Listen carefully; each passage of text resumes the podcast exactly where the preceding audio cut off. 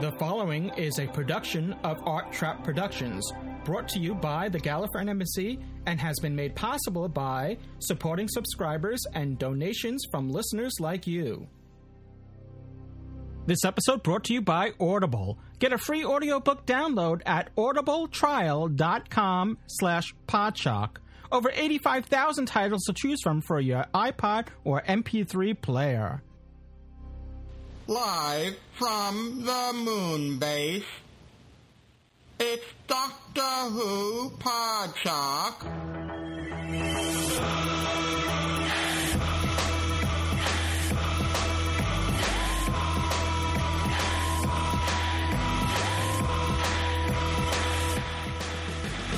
The Gallifreyan Embassy presents Doctor Who Podshock Episode three thirty-seven.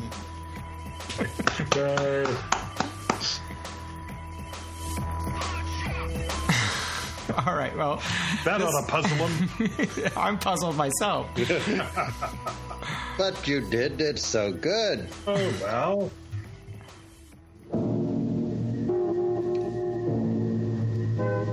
Well, as you can tell, welcome to Doctor Who Podshock, and we are back. And not a moment too soon. So, uh, this is Louis Trapani. Um, I'm scraping off the rust of my podcasting abilities here. Scraping it off. Ah, no worse for wear. So joining me on this splendid podcast, we're going to mix things up again. We're going to start with this side. We usually start on that side of the pond, but we're going to start with this side of the pond, and we're going to start with Lee Shackelford because this is his episode, number three thirty-seven. And Yay! Get... It's my favorite number, three thirty-seven. Yes. And we'll give extra credit for those listeners that can figure out why. That's Remember, right. Anyone who's owned a... Yeah, pocket calculator or digital clock will. Who's ever dropped their clock on the floor will know why and, Lee likes the number three thirty-seven. And especially if you dropped it and it landed upside down. Exactly. Anyway, hi guys, it's great to be back. Yes, yes, good to have you back. All right, well, adding a little atmosphere to our intro here. Now we'll go across the pond. We're skips. We're hopping and skipping across the pond. So now we're going to go across the pond, and we'll introduce the one and only Dave A. C. Cooper. Hey, hiya! I'm feeling very animated tonight, guys.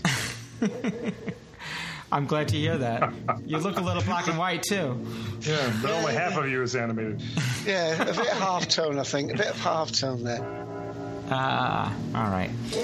Good to have you back, Dave. And we got to skip and jump and hop and merrily go across the great pond we call the Atlantic. And we're going to introduce Mister Kyle Jones. Hello, it is good to be back again. And I'm actually very glad to. I've missed you guys. I had a little cybernetic uh, brain freeze there for a moment, but I am glad to be back with you guys. We all have those brain freezes from time to time. And you do that so much better than me. Kudos. Practice makes perfect. I think you should get a room. A cyber room. So cyber we room. Can cyber together. Fantastic! Wow, it's amazing how how, anno- how quickly that gets annoying. All right. Well, speaking of, of getting annoying, we'll, we'll we'll cut the um, the atmosphere a little bit so we can dive into what we call the news. But um, it's good to be back. It's um, it's been a while, but it's I, I think we said that the last time we came back, and I don't want to jinx us again. So uh, we were about to record. A couple weeks, yeah, no, about three weeks ago, and um, then we had, well, what it was Hermine, not Hermine, was it Hermine? Yeah, Hurricane Hermine, that was tropical storm, yes. and Hermine, and it just uh, was predicted to come here, and then um, it didn't, but uh, we, you know, but it was on one of the recording days. Uh, that we had. I'll tell you why it didn't.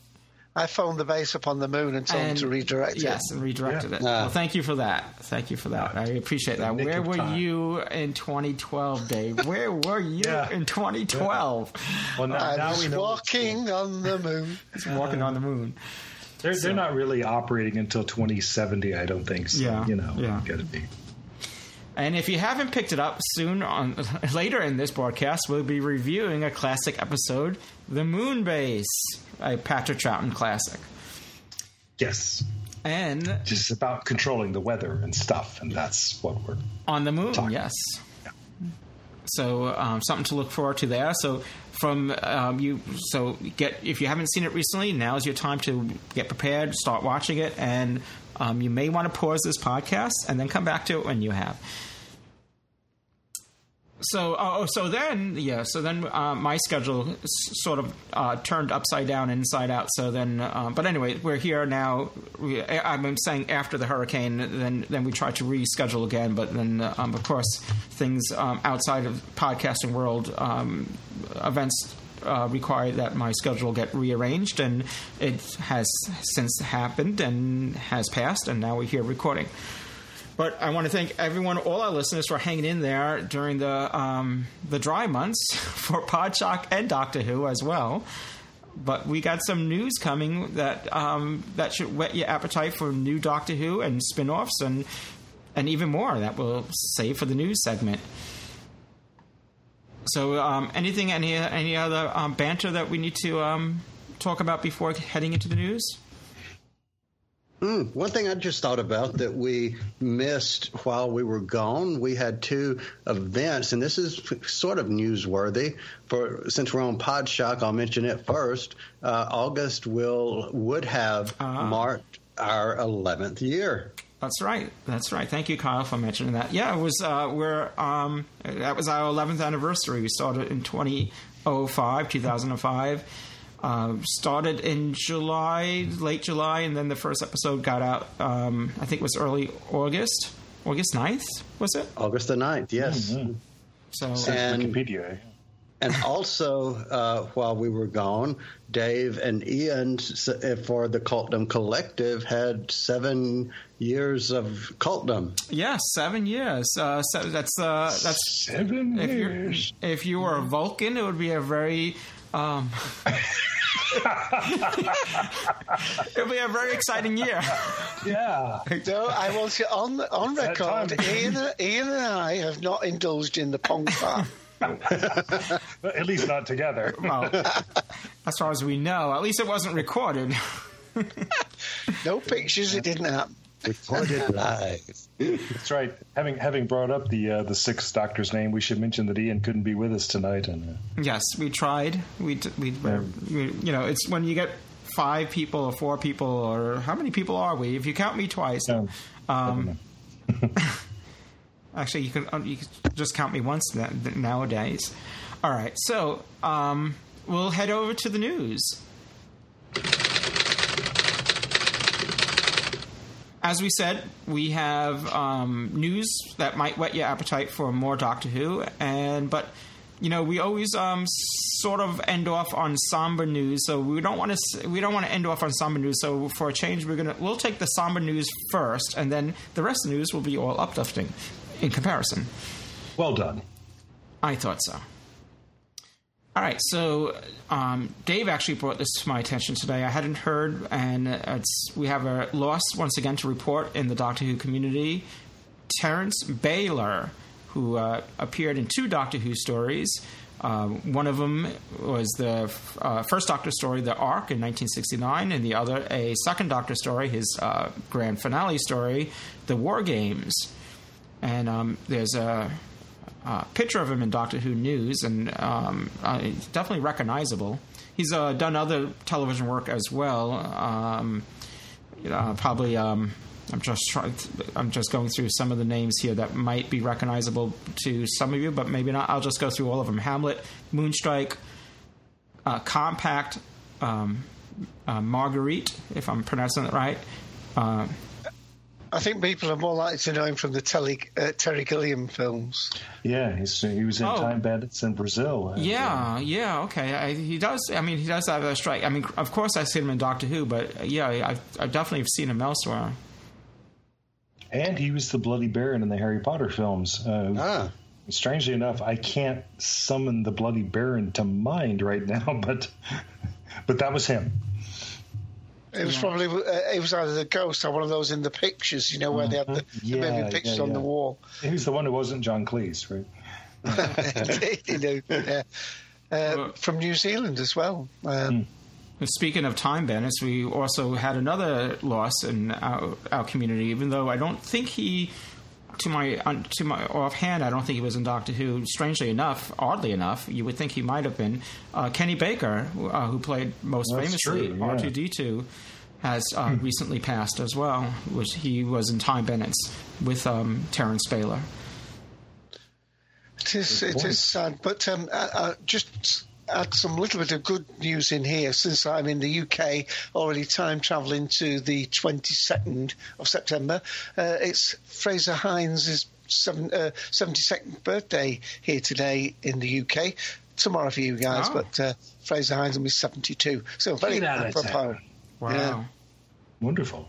No, that's great. Um, I hope he's doing well. I, um, you know, it's he's been a guest on our show a few times, and it's always been a delight to have him here. And um, yeah. I'm hoping he's doing well.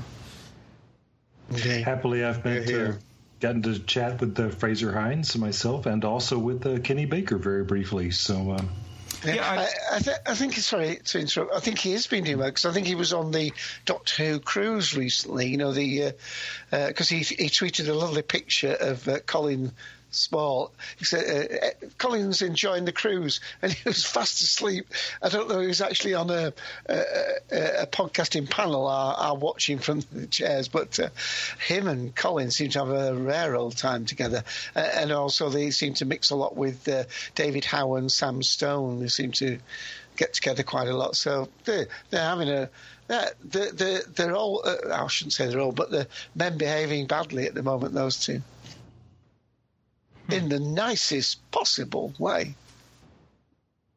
Yeah, so um, I obviously I, I've never met Terence Bayler, but I did meet uh, Kenny Baker once. So he was at a uh, he was here on Long Island at an Icon convention. I think it was, if memory serves, it must maybe it was two thousand seven or eight, somewhere in that ballpark.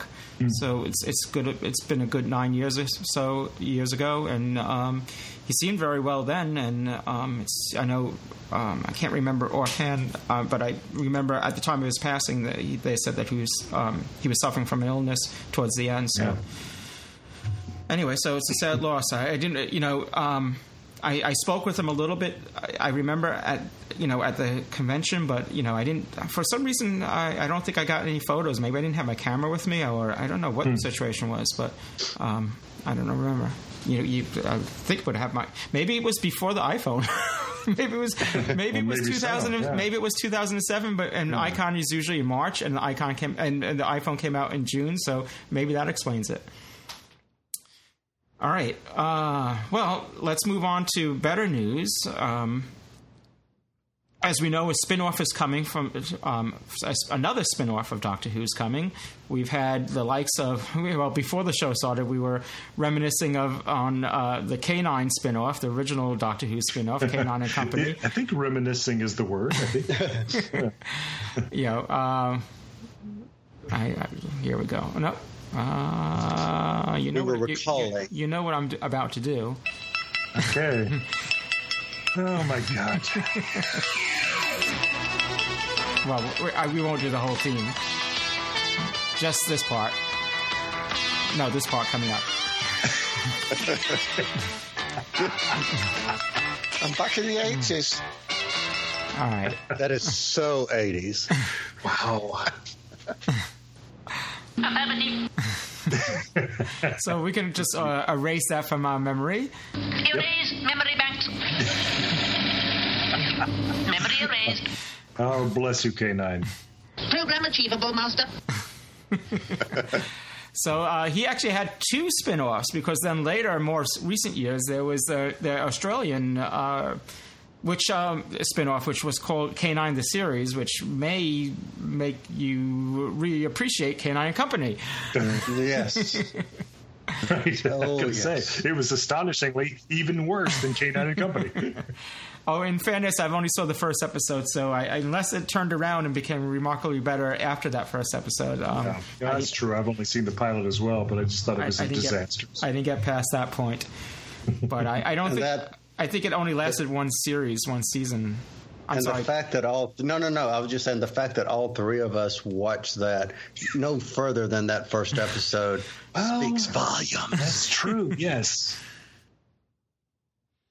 So, but then Wait. Doctor Who had uh, better luck on its next spinoff, which was um, a, a a name that was Doctor Who, but all the letters all turned around. We call it an anagram, and it was Torchwood, which um, fared fairly well. It had three three seasons, or, th- or that miniseries, or um, I guess you, a series. I guess you would call them. Yeah, I guess it depends on how you four, count them. Four, four, four, four yeah, the, because that, it was four series. Yeah, three, it was three that was the good one, the Children of Earth. Yeah, one, and then and then there was the the, the one that was in Miracle the, Day. The, Miracle that Day, was a yeah. um, partnership with Stars, and, and um, which kind of brings us to our next. Oh, oh well, we forgot. Uh, I forgot the whole gist of what we were doing with with the class. I was going to. There was a great segue for our next story, but we we we we, we, we, we skipped this story. We skipped this story though. Uh, Just so say. so yeah. So the, uh, class is not an anagram of anything. Maybe slack. We know of. Slack. Yeah. Slacks. I don't want to think about it Slacks. too much. Yeah. Slacks. Slee Slacks. Uh, yeah. So Class is our new Doctor Who spinoff, which is. Um, In the works. Um, do we have a um, launch date for that yet? Isn't it coming? Uh, is it this fall? Good question. No, it's October, isn't it? It's October. I October. So, yeah. Okay. Yeah, it's this fall. Okay, so um, supposedly the D- the B B C has issued a statement saying that um, that the new show will be uh, dark and sexy, and it won't be really meant for kids. Um, it's uh, aimed at young adults, and um, what. That defines, I'm not sure, you know, as far as what, who defines what a young adult. I just assumed teens and above, but um, mm-hmm. I don't know. I always t- sort of judge these things not based on age. You know, I think every parent probably needs to make an assessment of their own children, whether or not they're mature enough to understand what fantasy is and um, and what isn't. So, um, or, or maybe preview the first episode ahead of time, you know, uh, I know as a child myself, I was, you know, I I wasn't shy watching, um, much to the chagrin of, of maybe my parents, whatever. I would watch, uh, you know, horror films. They, they all thought I was going to get nightmares, but it, never, it, it was never the case. Because I knew they were just horror movies. I knew there was it was fiction. Fiction! So, it you know, your mileage may vary depending on your kid. Everyone's individual, so everyone's different. So I, I don't, you know. Anyway, I don't know if anyone else has any thoughts about that. No, the only that in the U K, it's not going to be actually on the terrestrial channel. It's going to be on the B B C channel that's now a, um, an internet-only channel. Of course, it will oh. be on B B C America. Three. Oh, that's right, Cla- yes. Class will premiere on B B C Three on in October twenty sixteen. The series will also air on B B C America later this year. Okay. So when exactly? And see, and I think uh, that is far as far as being in the digital age, computer age, I think that should have been same day because everyone's yes. going to be clamoring for it. Well, you know... what's going to happen. Everyone's going to right, exactly. and that's the, find other ways know, and to that's get my it. Point. You know, right. As we always have. So it's, it, it, you know, they learned that from Doctor Who that, you know, make it available the same day. And this way everyone has an opportunity to get it in a, you know, official capacity. Exactly. But yeah, its its uh, principal writer, as far as we know, is uh, is Patrick Ness, who I, I don't know, but is always identified as young adult author Patrick Ness. So I guess I thought that the target market was people who are twelve. Mm-hmm. And well, um, yeah, we always, I mean, from the from the onset, I you know, my first impression when I heard about Class was that it was sort of it was like a replacement of the Sarah Jane Adventures. That's another spinoff I failed to mention. Um, it was sort of yeah. going to be like aim, you know, to fill the, the hole that unfortunately that left because of the sad passing of of of, of Elizabeth Sladen. So. Um, You know, and it takes place at the Coal Hill School. You know, so mm-hmm. and rumor is it that um, that um, um, you know we'll we'll see the twelfth Doctor. You know, in the first episode. Yeah, he's listed as a guest in the cast. You know, as part of the cast, he's listed as yeah. you know Peter Capaldi as the Doctor.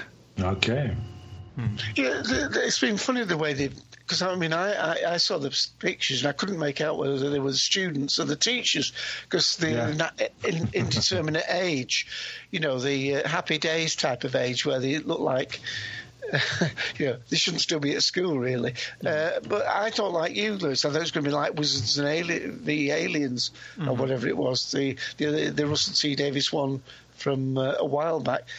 But it's obviously going to deal with um, young adult themes, I think, is going to be the, the way it's being pitched at. Uh, and and this is a question for you, Dave, since you're in the U K. The, the, they list it as the sixth formers of, of Coal Hill Academy. Uh, so in the school system in the U K, what is a sixth formers or former? The, those are the people the last year of school before they ah, go off to university. Got you. Okay, uh, so what so we here we call twelfth grade, yeah, basically, or seniors. Exactly, our seniors, exactly. Awesome. Yeah, but I mean, I think in America you have junior high and then senior high. The, the, the, these are, as I say, the in some places they'd still be in uniform. In some schools, they'd be the top year and allowed to go into school not wearing uniforms, basically getting ready for them going on to university. So I can see it being a little bit more adult theme or or not necessarily adult theme, but a little bit more mature if they're about to go off, you know, college, university. You know, they're not your preteen as the, you know, the I was thinking it was going to be the age of the girl who was in the eighth series that he took to the moon. Yeah, that was right. What I was thinking. Exactly. Yeah, yeah. That, Same, I yeah. think that's what I was thinking, too. Yeah. Or, or perhaps the kids in the Sarah Jane Adventures, but oh, exactly. Yeah, I, I think this is probably if you if you're looking for an analogy, it, it'd be like uh, the, the the class in Buffy, where you know this week the the the the, the their worst, uh, most frightening experience ever, the prom. you, know, you know, and, uh, and you know, the fighting alien, you know, wizards and all sorts one week, and then the biggest scare they've got to wear. You know, th- something for the prom. I have a date for the prom. That's right. Yeah. Well, they'll be the kids, the age of the kids in uh, Harry Potter and the Deathly Hallows. Right. Well, I guess it's, uh, they're supposed to be like the Susan Foreman's class. Um. That's true. You're right. Okay, Dave, this is just funny. You said about Buffy, you mentioned that, uh, you know, th- they had to tackle the prom. Guess what the title of the first episode of Class is? The prom? The prom. No, I'm not joking. You nailed it. You, you nailed it. No. Which is really really strange because that's only just coming in in this U K. It's a sort of Chelsea set of bringing that in. Um, we're, about ten years ago, we started ha- doing Halloween because that was not really big in the U K. And now all these girls have found another excuse to uh, dress up, uh, uh, and it's the prom. The boys get dragged to it, I think, in the U K. It's not... Uh, if I can be adult for one moment, it's not a rite of passage as it might be in America. Ah. Interesting. Hmm. Probably because in the U K the rite of passage is already sailed. Right. All right. Well, well that's serious, isn't it? Yeah, well, they just B B C says the new show will be dark and sexy. That's what it says. Sort of what they say about our podcast, too. uh, we're family friendly. Yes, we are. Indeed. Except for the times when we're not. Yeah, there's there's that. But uh, yeah, so speaking of uh, Doctor Who uh, spin-offs, there is the one that was the anagram of Doctor Who, and uh, uh, a Steemo has spoken out about Torchwood, uh, as some have been saying that he's he personally is preventing there being more Torchwood. Well, that's because um, I think John Barrowman had said something that uh, he maybe had tweeted something or had said something at a, at a, at a convention, a, uh, mm-hmm. at World Wizard World Comic Con. Um, Barrowman had mentioned that the current lead writer and executive producer, Stephen Moffat, was the reason why Torchwood would not be back, to which Moffat had clarified he is not the one of those obstacles.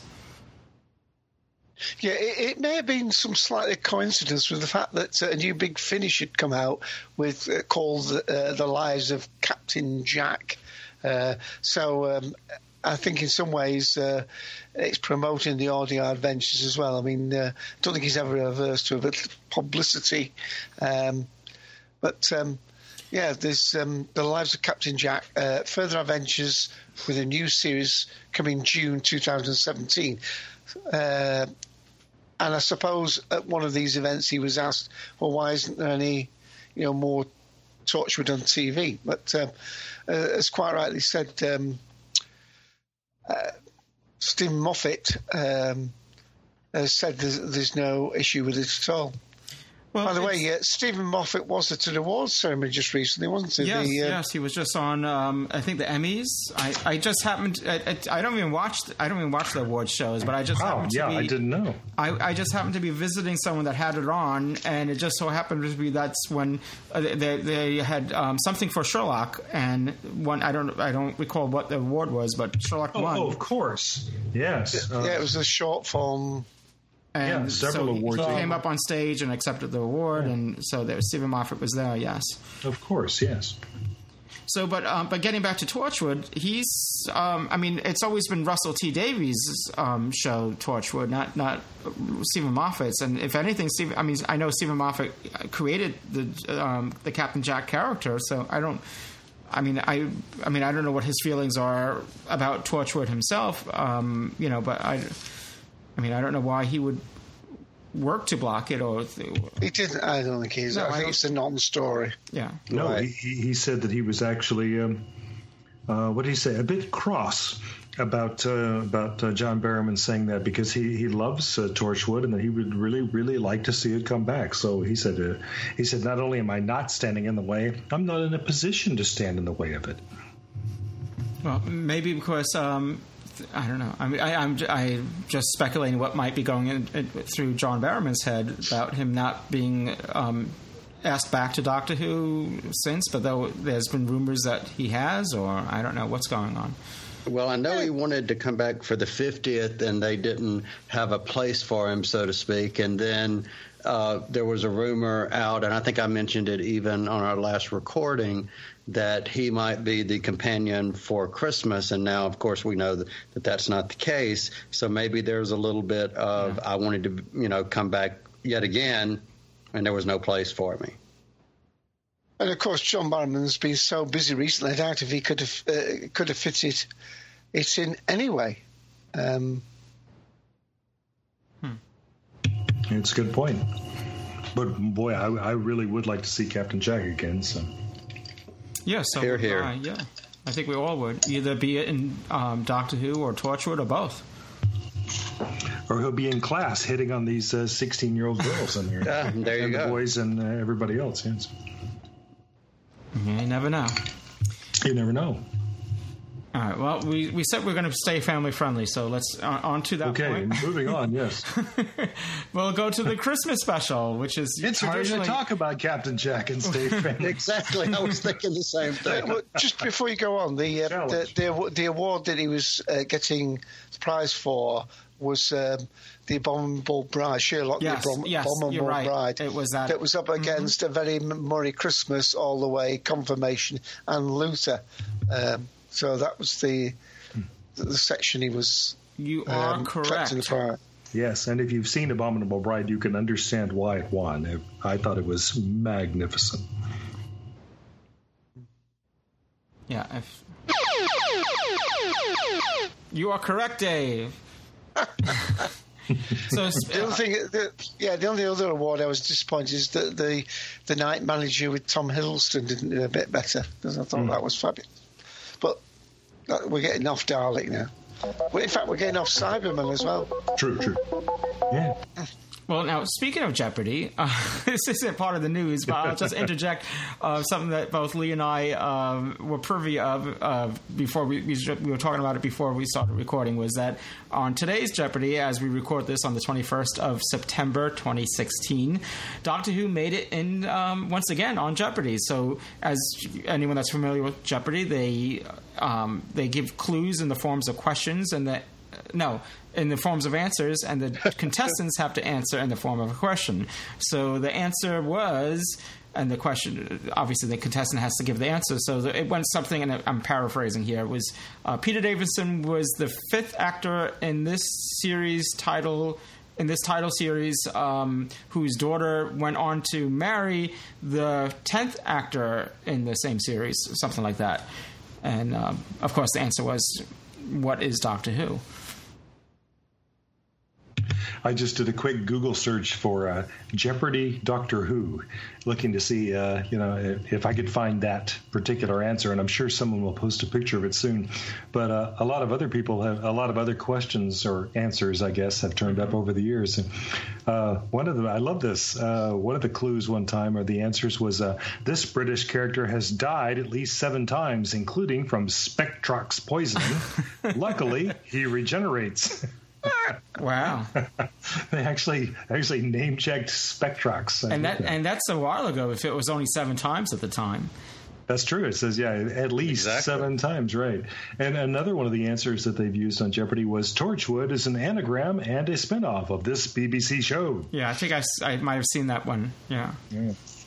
I know I posted a few of them when I've seen them. Like I, I in the past, I've gotten, uh, I've taken pictures of the screen of the question, but this time I was in the middle of doing something on my iPhone and I wasn't able to. It was too late, and I, I wasn't. Like I said, I wasn't home. I wasn't at my. T- I could have, like, you know, went with the D V R, go back in time. You could do that with D V Rs. Which we're both we're time travelers in that sense. But um, that's this, right. We're television time travelers. Aren't we all? All right, so uh, so that brings us uh, to Christmas, right? We we didn't get to the Christmas story. We're on it now, right? Yes, no, maybe. Is it Christmas yet? Right. Yeah, it's, it's Christmas. It's the last day of summer as we record this, which means Hooray. We're heading into fall, and before you know it, yeah. it'll be Halloween, and then Thanksgiving, and then whammo, it's Christmas, and then I'll be shoveling yeah. snow. Right. And looking forward to summer. And in a lot of the stores we shop at, there are Christmas decorations out. So yes, sure, it's yeah. sad, sad situation. Yes. So uh, does, does Kyle want to take this one? He hasn't done one yet. Go for We're not it. Not working him hard enough. Go for it, Kyle. You want to take? You want to tackle the Christmas uh, story? Yeah. Well, sure. Um, for Christmas, we have a returning uh, companion. Nordle will be returning at Christmas. So um, that's quite interesting. We, uh, we discussed that, Lee and I, a little bit last week and speculated, is this pre-robot Nordle? Is this did, how did he get his head back? If not pre-robot uh, Nordle, but uh, it looks like we will have Nordle back. And on top of that, Uh, Capaldi has been uh, was quoted as saying, "We're on at Christmas, and then it starts again in April."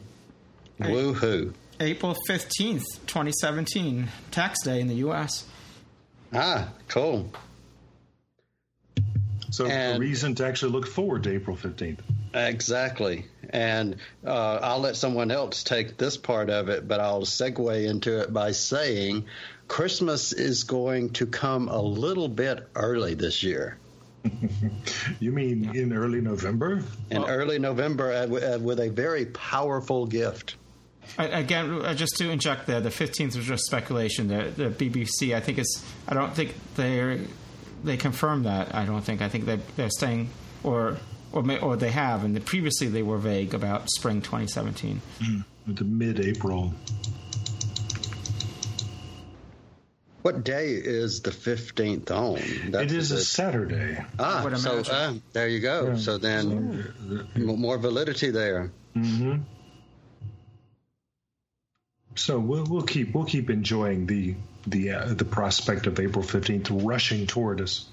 Right, but considering the fact that November is rushing head uh, strong right at us in a very powerful way. Powerful. Someone take it.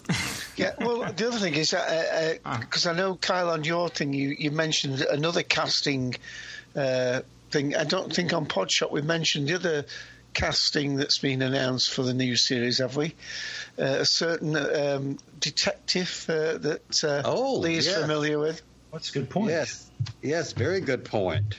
Um, yes, Lee, um, take that one. We've Go seen, for it. Uh, yeah, we've seen uh, behind-the-scenes photos of uh, David Suchet, who known to many of us uh, for playing uh, uh, uh, Hercule Poirot on television.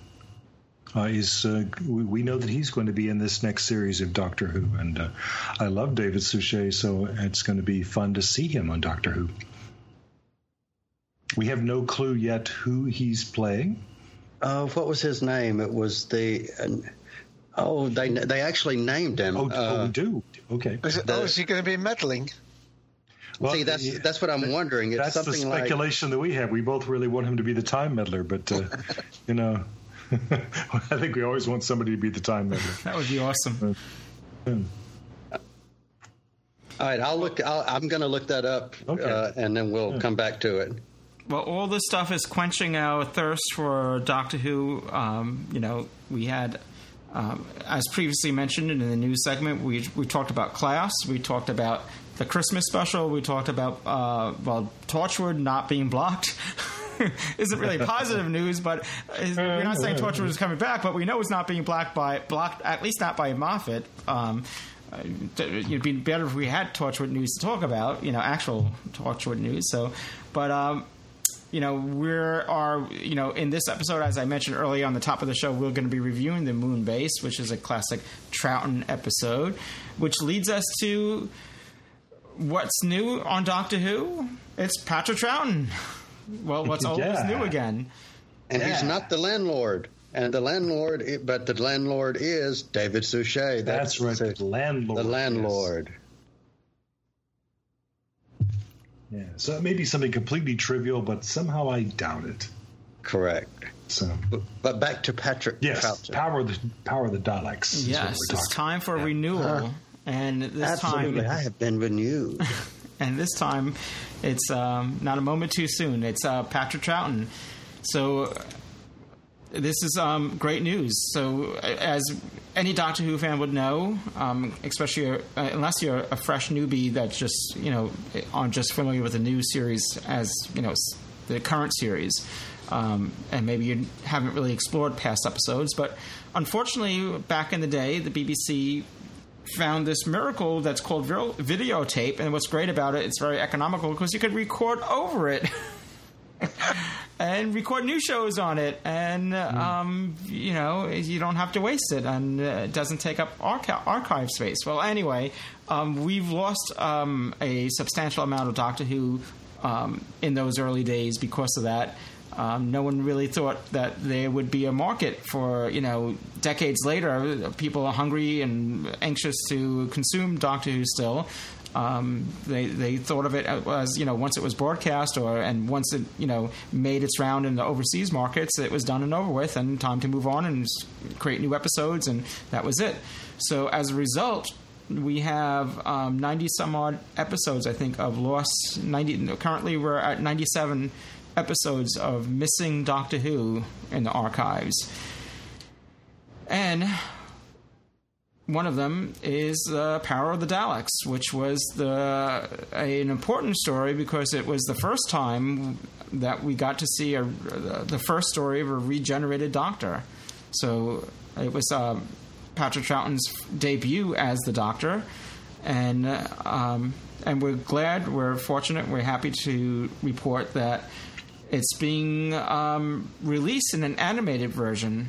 So, what? Um, as I said, the, we have missing episodes, but what's good about it is that I mean, um, is that we have the original audios, audios um, from these episodes. So that's why they are able to make these animated um, missing episodes to kind of patch some of the, the stories that are partially missing. Uh, but this is an entire story that's missing that they've done an animated version of, and it's um, it's um, going to be marking its fiftieth anniversary with the airing on B B C. Um, when is it coming on? It's later, later it's this like year. November the fifth. November fifth. Yeah. Now we're going to be talking mm. about uh, a, a story that's had two episodes uh, animated, and that was done by studio Planet fifty-five Studios. Is this a different company doing this one? I, I think it is. So the style is different. I noticed yes. that when when I first saw a uh, clip of this, and it was like, and it was really like didn't have any description on it. It was just like around YouTube or whatever, and, and it, um, it we were we were um, kind of skeptical whether or not it was legit or not, if it was fan made or it was if, or if it was actually what we were looking at, because it looked very much different than the animated the, the animated style that we saw already. Mm-hmm. Yeah, because the Planet fifty-five Studios, uh, they're working on uh, did the Doctor Who ten Planet and Doctor Who The Moonbase, and I nearly had a shock because uh, I also looked on their site, Planet fifty-five Studios, and they're doing a series called Prisoner Zero, and I thought, oh, from New Doctor Who, Prisoner Zero, but it's not. It's um, a science fiction adventure series of teenage heroes, but um, um, so. But it doesn't seem to say on the story I'm looking at, or the page I'm looking at, doesn't seem to say who's doing the animation on this one. But you're right, it does look stylistically different. And I think it's being done uh, in conjunction with B B C America, as more so than, of course, I know the mm-hmm. B B C would have to be involved, but this is more seemingly a B B C America project from from the information I read. All right. Hence, probably the different animators. All right. Well, we're just ple- I mean. We have this. It's it's a sh- such a shame that so many so many episodes are missing. And since we do have the audio, it, it's great that we get to see on at least see them in some form. If not, you know, if we can't get the originals back, though, it would be, it would be interesting if at some point if the originals or at least some of the episodes of the Power or any of the ones that have been animated, you know, do come to light, to do a comparison of how they recreated it with animation compared to like the original episode, if it is if if it is ever recovered. It'd be an interesting, you know, side by side comparison. I'm sure fans would do if that ever did happen. You know, this isn't quite side by side, but in a way, we got to see that a little bit in in the story we're about to talk about. Mm-hmm. Uh, because it, even though, you know, you had the animation and you were going back, and I know I'm jumping ahead here, but even though you were going back, you know, seeing animated, and then you had the live mm-hmm. action episodes. They did a very good job yeah. of keeping continuity going between the mm-hmm. two. Yeah.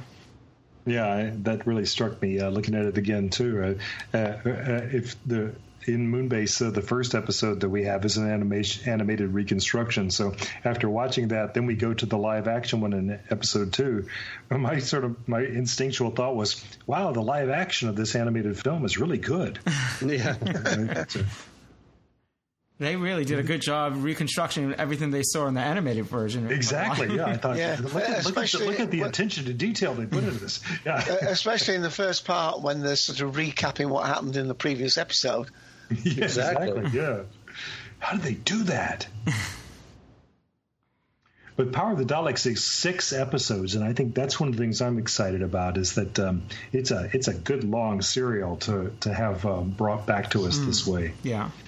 And, um, and yeah, and it's Patrick Troughton's first whole adventure as the Doctor. It's uh, uh, its place in Doctor Who history is, um, you know, b- beyond uh, debate. It's. I mean, the thing is, it, I don't know how long it takes to animate six episodes, but you could almost say that the fact that Doctor Who is off our screens has played into their hands and made it a little bit more commercially viable. Because, uh, as we all know, when there's no Doctor Who on T V, people seek, you know, audio adventures or, or what have you. So, uh, and as we know, all, all all the stories that were available have now been released on D V D, uh, as far as I, I understand it anyway. Um, so there is room for new issues of this, which uh, of this, which will be one.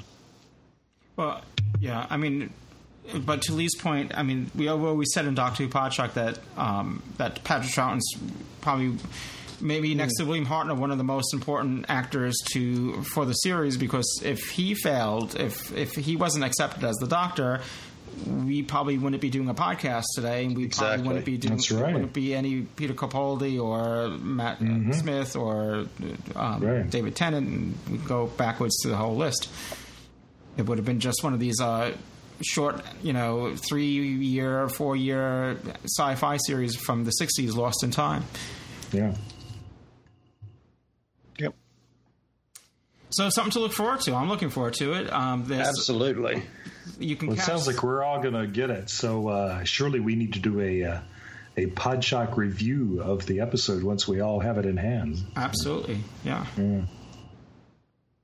So it's going to be, but as we said, it's it's going to it will be on B B C America as well. Is it now? Is it going to be both at the same time, or is there going to be a gap? Good question. Let's find out. Power of the Daleks is released on B B C Store on November fifth, according to this article, but it doesn't say anything about B B C America or. Well, let's yeah. just hope that it's it will be available, you know, sort of like what they did with Web of Fear and um, um, what's the other story that, that was released on iTunes? Um, no, actually, that, uh, that that came out before the D V D, didn't yeah. it? Something about the the enemy, uh, the Invis- enemy of the world, yeah. enemy of the world, yeah. yeah. Uh, I'm looking at an L A Times article, and it says November twelfth, so. Maybe that's maybe it's a week later in the U S Maybe, I, yeah. Soonish. Soonish. Yes. In any case, November, let's say.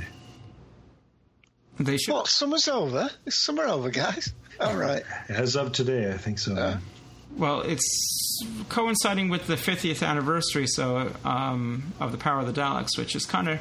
You know, the story that we're about to review in this story, in this episode, we're only about six months away from its fiftieth anniversary, which is mm. weird because it feels like we just celebrated Doctor Who's fiftieth anniversary, and I can't believe that so much time has right. passed already since that.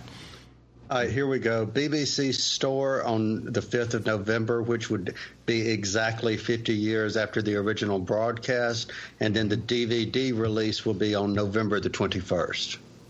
Okay. But I wonder if that's region one and two, or just mm. region two, or yeah, will there be an online digital? Yeah, yeah. Okay. Let's keep our fingers. Let's keep our recorders crossed.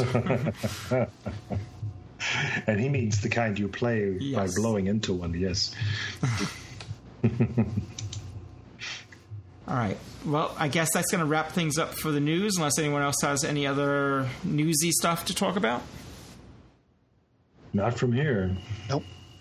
Let's head to the moon base. Well, in other news, there is a report of a Hurricane Lucy over Florida.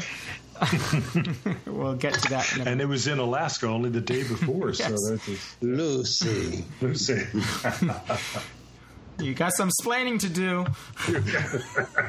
Oh, not Lucy. All right. We'll be right back after these messages. We'll be right back after these messages. uh, it's sad, really, isn't it? They really don't talk like that in Moonbase. They don't. No, they don't.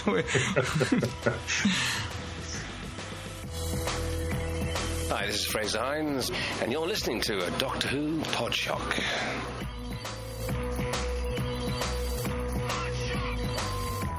Hi, this is Lee Shackelford reminding you that Doctor Who Podshock is brought to you by Audible. You've probably heard of Audible. Just in case, they are the world's leading provider of audiobooks. They have more than one hundred fifty thousand titles. Let me say that again. one hundred fifty thousand titles to choose from. Imagine a genre, they've got an audiobook in it. And these files play on iPhones, Kindles, iPads, any smartphone. In fact, over five hundred different devices. Now, for fans of Doctor Who Podshock, Audible is offering a free download when you start a new Audible subscription. You can choose anything at all from that vast library, but we know you'll want to get one of their delicious Doctor Who titles. They're performed for you by actors you know and love. Wonderful voices, uh, Tom Baker, Paul McGann, David Tennant, on and on it goes. Try it out for thirty days, and if at the end of that month you decide Audible is not for you, you still get to keep that Doctor Who book you downloaded. So let me put it this way. Free Doctor Who book, right? So here's how to get started.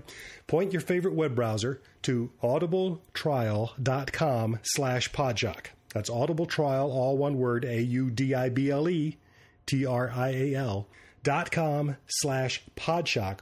Pick your free book. You're going to love it.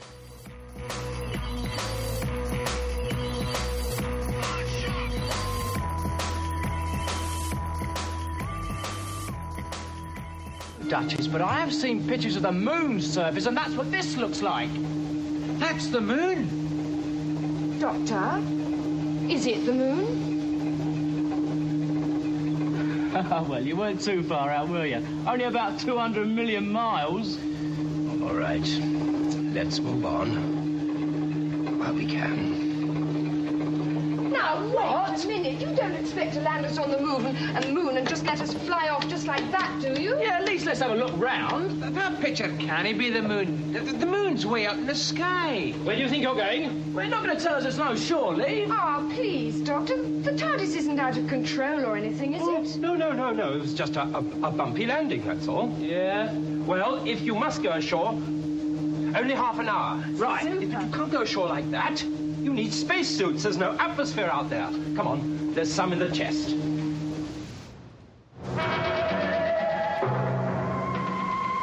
And we're back with Doctor Who Podshock. Once again, this is Louis, Louis Trapani with Lee Shackelford, Dave Cooper, and Kyle Jones.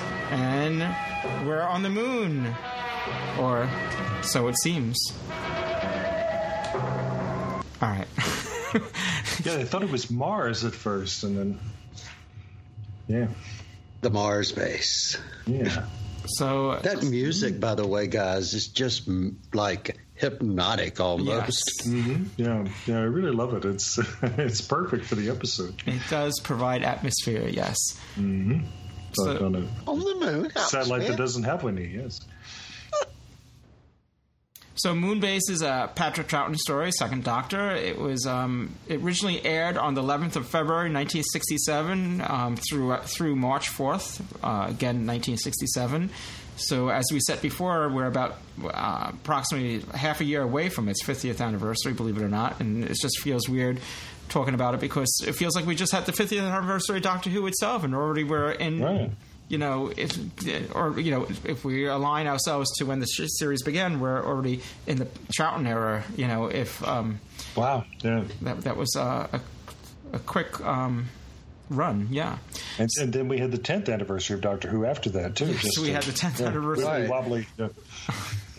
But looking at who the companions were, this was not long uh, after Troughton had taken over. Yeah, because um, we had... Um, Annika Wills as Polly, uh, Michael Craze as Ben Jackson, and Fraser Hines as Jamie McCrimmon. And actually, because of that, J- um, uh, Fraser Hines wasn't originally slated to be a companion. Originally, they, he just worked so well when he was, um, you know, introduced that they, and it's not the first time. Well, it's it's not the last time that happened either, because that happened um, uh, later on once again in Doctor Who, where a guest worked out so well they want they they decided to keep them on as a companion, mm-hmm. and so Fraser Hines was uh, kept on as Jamie, and um, because of that. Um, this really wasn't written to have Jamie in it, so um, the writers, uh, which was uh, Kit Petla, and producer was Ian Lloyd, and um, script editor was Jerry Davis. So they had kind of had to work him into the story, but they essentially rid him out of the story. Right. He's only nominally in it. But yes. Uh, yeah. Yeah. So he was... Um, In, yeah, as as Lee said, he, he's well. Before we go any further, as always, um, if you haven't seen this yet before, take caution, because there will be, um, as you know, spoilers. Spoilers. Spoilers. Again. Spoilers. Spoilers. Spoilers. Spoilers. Spoiler. Spoilers. Spoilers. Spoilers. I had to do uh, that. I had to do that last one for Kyle. Thank you. Thank you. Thank you. Well, I, I guess, I mean, if you haven't seen it yet, so it spoilers does pertain. People are probably scratching their head. Louis, it's a, you just said it was almost fifty years old, and you're giving spoilers for something that's fifty years old. I think the, the spoiler clock ran out. Well, if you hadn't seen it, then it's, the, it's it, it means it's a spoiler. I mean, this is, um, you know, if you, like I said, that's what it, that's the way it is. That's what's, that's what's great about Doctor Who, is that you could just be, you could be in love with Doctor Who and been watching it since like the last ten years, but if you've never seen any past episode, there's a treasure trove of, of material to go back to. And so I don't want to hear you whining that there's no Doctor Who this year, because there's fifty years worth of Doctor Who yeah. to explore. Just have to go back and dig for it. Yes. Yeah. And, and still, I still scratch my head and ponder when I meet up with fans. They say, "Oh, you know, I still have yet to watch any of the classic episodes." Like, well, what's Why keeping not? you? Yeah. There's a lot of Who out there, and especially since you got nothing else distracting you right now with new Doctor Who, let's go and explore. Actually, I mean, that's one of the things that attracted me to Doctor Who, was that at the time when I was discovering it, you know, back in its early days when it was uh, when it was in its, approaching its twentieth anniversary, mm. we had yeah. two decades worth of material that I could explore, and, and it was all new stuff to me, where I had seen every, back then it was only the original series, every Star Trek episode that there was, and I saw the animated right. ones, and, you know, I, I seen all the Lost in Space, I've seen all the Buck Rogers, and, you know, there was nothing new, and um, and that's what the great appeal was, that here was a great show that had a history, and that I could then explore. There was books, even though those episodes weren't being shown at that time, um, it was a rich history right. to explore, and then there were, th- there were new episodes that, that had callbacks to the originals, you know, um, I mean, um, some people criticize Jonathan Turner for doing a lot of those um, stories with, that were relying on the past, but I, to me, wow. it wasn't. It didn't alienate me. It made me more interested in what came before it. Certainly. Yeah. Uh, the other thing is as well. Uh, when you were watching it on the uh, the public channels in America, you were only osten- ostensibly seeing uh, the fourth. You know, they started with Robot, didn't they? Yes. Went right. all the way to the end, and then they rehashed those. So, you know, um, John Pertwee never really got a look in in the early days in no, America, no, as far as I understand no, it. It was a long um, time before I ever saw him. Yeah. Yes. Uh, so. Yeah, it was. Uh, I would I would say probably was um, eighty-six or eighty-seven before uh, they started showing uh, both Patrick Troughton and John Pertwee. That's right. Wow. Our, our, our P B S affiliate, when I was in graduate school, and that was in the mid eighties. Yeah, then they started the run with Spearhead from Space, and I couldn't believe it. I was like, "Who's this?" Mm. He's that guy I saw lying on the floor at the beginning of Robot. Yes. Yeah. yeah. But then. And, uh, and and today, the only one that's now being made onto Blu-ray. How about yeah, that? Because that was shot entirely on film, so they were able yeah. to do ah. that. Something that. else to say about the uh, the fact that this is um, that the Moonbase is um, almost fifty years old is that um, when we were watching it for, for our discussion here, I was struck by the fact that Ben says that he's he knows what the surface of the moon looks like, and I thought, would he have actually in nineteen sixty-seven? So I had to go look that up. And sure enough, we'd gotten our first really close-up pictures mm-hmm. from Lunar Orbiter one in nineteen sixty-six.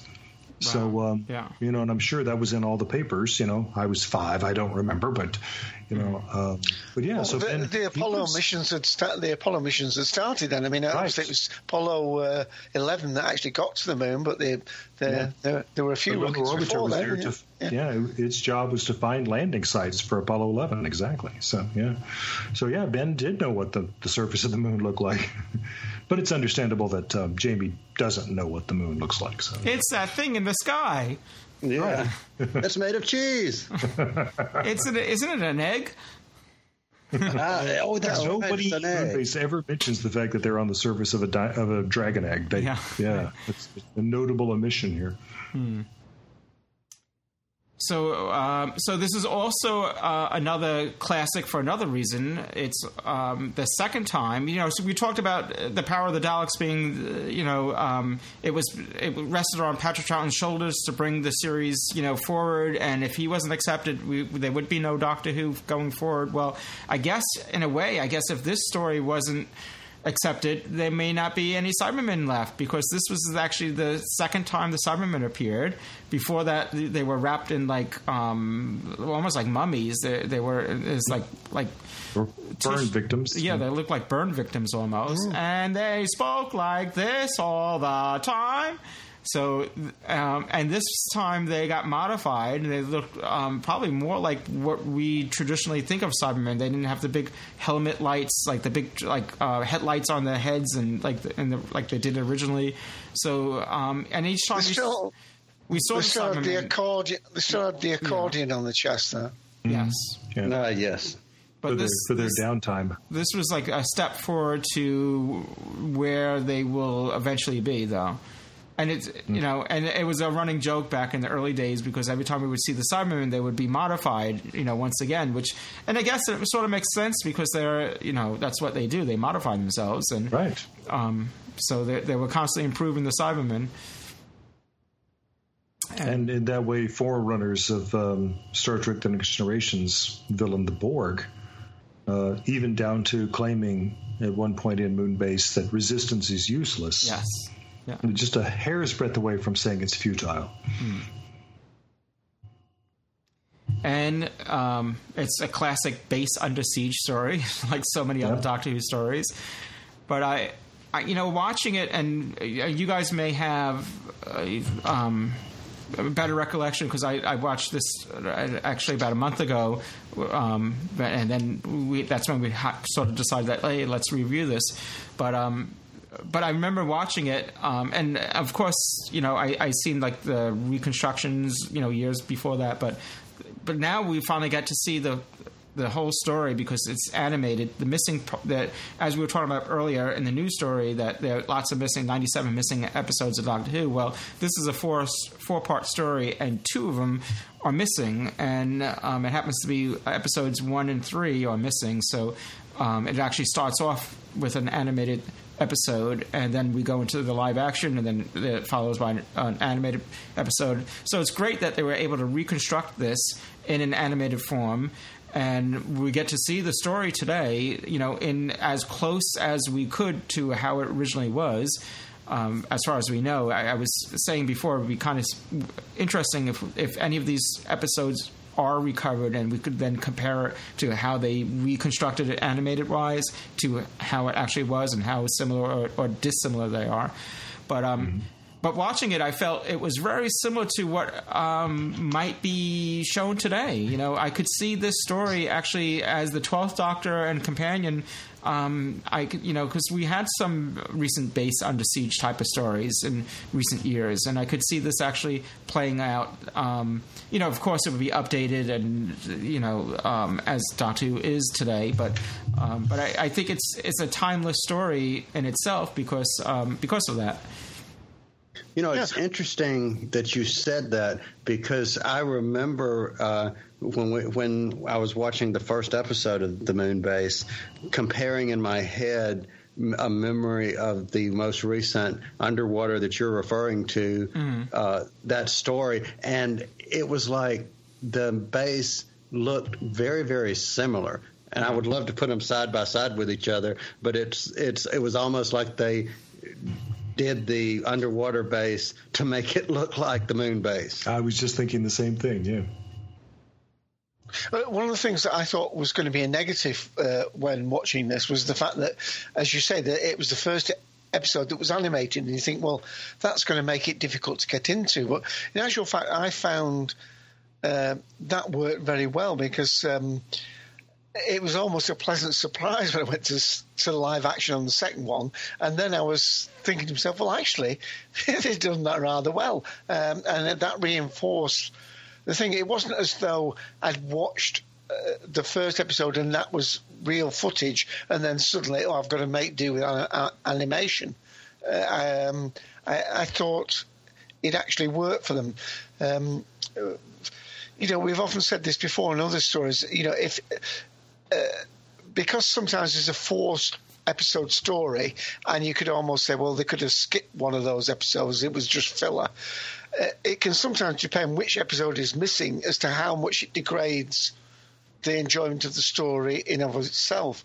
Um, and you could argue the same here with, you know, which are, are construct, uh, reconstructed and which are original. And, and I, going into this, had thought this would have been a bad way, but in actual fact, it worked very well. The first one was animated, but we ended uh, the f- final episode, episode four, is the most action-packed of the four, and that's the one that we see, um, you know, uh, as it went out. So I think it worked very well. Viewing figures, by the way, uh, over eight million for all the episodes. Of course, less competition in those days. Yeah. Mm. It's just imagine anything today being seen by eight million people. It's just... Yeah. Yeah, well, today everything's kind of divided so drastically, you know. Back then, yes. you, know, you know, just like even the state in the U S, you only had three networks back then. Right. If you got all three of the networks, I'm, you know, the more rural you were, true. The less chance yeah. you had. That's true. I grew up with two. Yes, very true. If I remember, if you turn the outside antenna just right, you might mm-hmm. get this channel, and then oh well, you really wanted to watch this. Well, let's hope it doesn't rain. Right. Uh, the, one of the things that struck me, uh, I don't know that it struck you guys as much, but um, uh, even though. I mean, you're saying it's fifty years ago. It was sixty-seven. To me, watching it, it, it, it actually the the um, the way the people on the space station were talking on the moon station was was almost old-fashioned. Um, now you see, this is my age. You probably think, well, sixty-seven was old-fashioned, but what I meant is sixty-seven was the age of, you know, going to the moon and, mm-hmm. and space exploration. I'm thinking that's the future. Uh, the, the to the, the, the lead actress, uh, there was uh, Patrick Barr mm-hmm. who was playing the the, awesome. uh, the yeah he was playing the lead, very well known character actor here in the U K, and it probably came across screen. It was a sort of typical R A F. Uh, you know, come on, we'll give them a good show, and uh, they're counting on us. And uh, you know, the, the, the, his whole vernacular was, um, you know, um, uh, like a military leader yeah. of a, a thing, and he has a great um, personality. The, the kind of role that in the movies was oh, uh, I mean, series, that would have been played by William Hartnell. Well, yeah, I mean, he's been in an awful lot of you. If you've looked at some of his uh, credits on Wiki, the, the Patrick Barr, um, died age seventy-seven in nineteen eighty-five. But, um, yeah, he's, he's been in lots of stuff, almost two. But uh, the most likely one is the, the Dam Busters from nineteen fifty-five, which I think is one of the ones that crosses uh, the most boundaries. And, and the other one that... Um, Uh, caught my eye was, um, if I can pronounce his name, uh, André Marianne, is it? Uh, who play? You can tell he was the French one because he had a neckerchief. Yeah. You know, I mean, he didn't have any onions over his shoulder, but he had the neckerchief on. Uh, and if you notice, by the way, I don't know whether everybody picked this up, um, they all had their national flag yeah, on the front there, of their thing. Absolutely. So the yeah, Swedish that. guy from well, that's, Switzerland. Uh, uh, great. That, that's what's, I mean, again, bringing it back to today, you know, um, to, we have the International Space Station, you know, which comprises of, of different uh, nations. And here you have various nations represented here on this moon base. That's true, yeah. Mm-hmm. Yeah, I mean, it's slightly difficult with it being in black and white to, to pick out the flags, but they were there nonetheless. Mm-hmm. But um, the, the French actor, again, he's been in an awful lot of stuff here in the U K because he was sort of the rent, rent the Frenchman if they wanted one for a, a T V we series. We need a French person. Call up that actor. Yeah. Andre. Go to French yeah, you don't need to bring your onions for this one. Oh, you need to bring your onions for this one. Um, uh, and he, again, got, got a great uh, filmography of the stuff uh, that he was in. Uh, he's even been in uh, uh, James Bond, in Thunderball, but uh, all sorts of things he's been in. Um, so uh, I, I thought that, that was... They were quite a strong character, but I did think that the way they were talking, now come on, chaps, we've got to sort this out, and um, um, the the uh, the graviton that was on uh, cardboard sticks was a little bit fragile, uh, as was the sort of dodecahedron uh, surrounding it. Um, I mean, I thought they were being a bit, I thought they were being a bit blasé, trying to keep the uh, air from going out into the vacuum with a plastic bag to start with. I thought that was a little bit. Um, although the the uh, the drinks tray was mm-hmm. absolutely fantastic. But well, it uh, works. Yeah. Actually, I think there was an accident uh, um, during the, the making of this where I think the graviton uh, prop fell and it almost hit someone in that. Uh, uh, um, I, I seem to remember that in one of the uh, maybe one of the um, extras on the D V D at the time. I can't remember the particulars mm. of that. I'm going to have to go back and, and review that. But I, I that since you said that, Dave, it just rank, just brought that back to mind. Well, the only the only boob I noticed was the fact that the, the, the chap who was had been taken over by the Cybermen in the fourth episode goes to take over the controls of that. Uh, it, he knocks the man out that is operating it. Uh, and he puts the skull cap on back to front, and then the next time you see him, he's got it the right way around. But uh, that was the only fluff that I noticed. Weren't they like shower caps? Yeah, I assume it was supposed to be that he was, you know, it was monitoring his yeah, brain activity. Yeah. Well, as always with Doctor Who, I, I, I'm very forgiving when it comes to wobbly sets and um, you know, effects that may not be spectacular, but it's um, it's the story and characters that are, that drive me. Well, I think some of them were done very well. I mean, the moon's surface looked a bit poor at the beginning because we saw them go out and there was this sort of crater that was about three feet across. And I thought, that's, that's a bit of a smidgy crater. But in the fourth episode, when the Cybermen are coming, especially, as we've all said, the very, very appropriate and dramatic music that accompanied that, Uh, that really looked quite epic, and um, uh, the uh, even, even the, the distance of the horizon mm-hmm. uh, when you've seen the Apollo missions look right, you know, because right. the, the horizon's not as far away on the moon, and also you could see some stars. Now you could argue uh, one of the big uh, uh, things about uh, the moon mission was that, well, they never went to the moon because you couldn't see any stars, and mm. and the answer to that was, well, it was in sunlight, or earth light, or whatever you want to call it. It was earth light, so you wouldn't have seen the stars because well, in well, comparison, the, the, the cameras together, wouldn't pick it up anyway. I mean, right. you would, yeah, yeah. You would have to leave the aperture open really wide and, and keep the shutter open yeah. really long for the stars to show, and then everything, and then all your subject matter will be blurry because they'll be yeah. blurry. Uh, uh, and before somebody else takes over, I mean, uh, I thought the effect of the Cybermen, you know, being sort of, di- uh, you know. Uh, floating off into space worked rather well. Yeah. Well, let's let's hear a little bit more from the episode. Oh, well, you better go and ask Mister Hobson where the rest is. Yeah, right. Uh, uh, uh. It's all right, Jim, it's all right.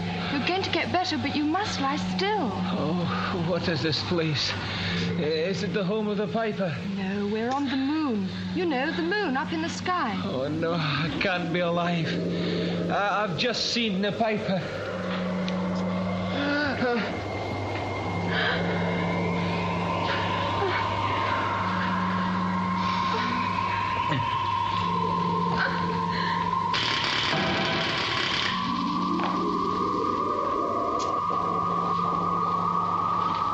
the Piper. I knew... Those uh, lightning effects work quite well. You know, the the static balls or whatever mm. they did to, to create yeah. that, that worked rather well. I couldn't believe he was talking about Billy Piper. Years before Rose's character was introduced, he's talking about Billy Piper. Piper. Oh, and I was going to say something really, really clever. Oh, I'm sorry. Totally... I, I, no, no, I, no, no, no, no. That was that was brilliant. It's like he's watching Doctor Who. He's having illusions, and he's like he's delusional, and he's watching Doctor Who in the future. Oh, that was good. I, th- I thought it worked. I mean, like you said, he wasn't supposed to be in this episode, but I thought it worked rather well that, um, you know, that Jamie uh, both... They got round the idea he didn't have dialogue, having him have an accident on the way. Because, of course, he wouldn't know how to behave on the moon, where perhaps the others knew a little bit that it was lower gravity and he didn't.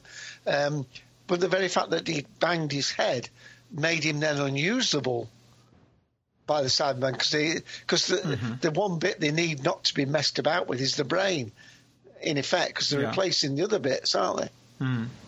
Good point. That's what they said. And, you know, uh, as um, we were getting ready to come on the air, my my wife and I were talking about um, evolution of gender roles in television, and, you know, as we often do. And uh, I was telling her, how, you know, that it, I found it kind of irksome that um, Polly, who has been through all of this stuff, she's been traveling through space and time. She's on the surface of the moon, for heaven's sake. And then she catches a glimpse of a Cyberman and screams like she's eight years old. Yeah. Uh, but then, you know, I thought, well, actually, um, before that same episode is over, Jamie also screams when he sees the Cyberman. The Piper. So, yeah, yeah, exactly. Like, you let me down there, Lee. I thought I, I thought you were going to say to your wife, uh, just make me some coffee, because, you know, they have Polly make the coffee. That's right. Well, you know, the, the coffee thing, I think, gets talked about a lot in this episode, but he does ask her. He doesn't tell her to go make the coffee. He asks her, and she says, yeah, sure, all right. You know, it, it's it's not a it's not really a condescension, but yeah. You know, I'm, I'm getting deja vu, because when we were talking about, and I'm thinking it was uh, the, the, the one about the Silurians, when they um, – had, was it um, not Liz Shaw, but it was Jo Grant, where she was dismissed and said, you know, go make the coffee. Yeah. Now, you know, yeah. Now, now Joe being told to go make the coffee, that, to me, that's real different. it was, it wasn't that, and the, that was the Green Death or something. Nah, the Green Death. Yeah, yeah, yeah, yeah. But this and, was um, different in the fact that it, it played part in, in the, um, it wasn't just like, oh, well, we're, we're thirsty, we need coffee. It was actually... Um, play part in the story of, of coming to the conclusion of, uh, that they that they you know that it was sugar. It was the sugar and all that. So um, mm-hmm. you know, she, it was a vital role of her making it's the coffee. Happen. uh, one thing I thought was rather funny, you know, I mean, uh, although they did give her some credit, because she was the one that worked out that uh, these things would, you know, nail varnish. She's, well, again, that was sexist, I know, but at least she knew that it was this stuff that that. Nail varnish is like plastic, and it dissolves the plastic. So uh, they're going to get all these different uh, acids and things, um, and it's going to dissolve plastic. But, of course, what do we keep acids in? We bloody keep them in plastic, plastic bottles. Right. True. But, so, but yeah, I, I thought that was brilliant. I yeah. thought, you know, three cheers for Polly. She yeah. says, hey, acetone. Let's, mm. you know, that's great. Yeah. You know, and I didn't realize this until uh, about halfway through the first episode. But for me, this was the first Troughton uh, episode or serial or story, however you want to call it, that did not include Jamie, Victoria, or Zoe as the companions. This was my first time oh, seeing yeah. mm-hmm. one with someone other than the three of them. And I was like, oh, cool. I, yeah. I like them. I mean, I've said this before, and I know some people call it the crowded Tartarus, but I always enjoy when there's multiple companions, because I, I think it's mm-hmm. when it's just, I mean, not that there's two, just one companion is bad, but it just it just adds a little diversity to it. So it's not always just the companion interacting with the Doctor, and then the companion has to take the role of being, you know, what is it, Doctor? Why is it, you know, questioning everything just so that they could uh, answer it to the audience.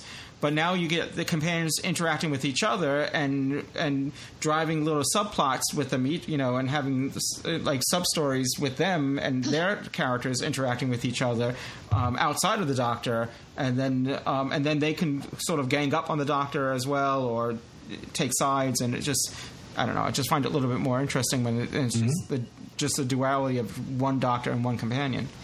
Yeah, uh, I think the other point is that, like you said, that he wasn't expected to be in this episode, but um, c- because in actual fact Ben and uh, Jamie worked better in the Underwater Menace story, because of course they'd, they'd been equally scripted uh, to come into that, where, as you say, this this was the, they found that they've got somebody that they want to keep.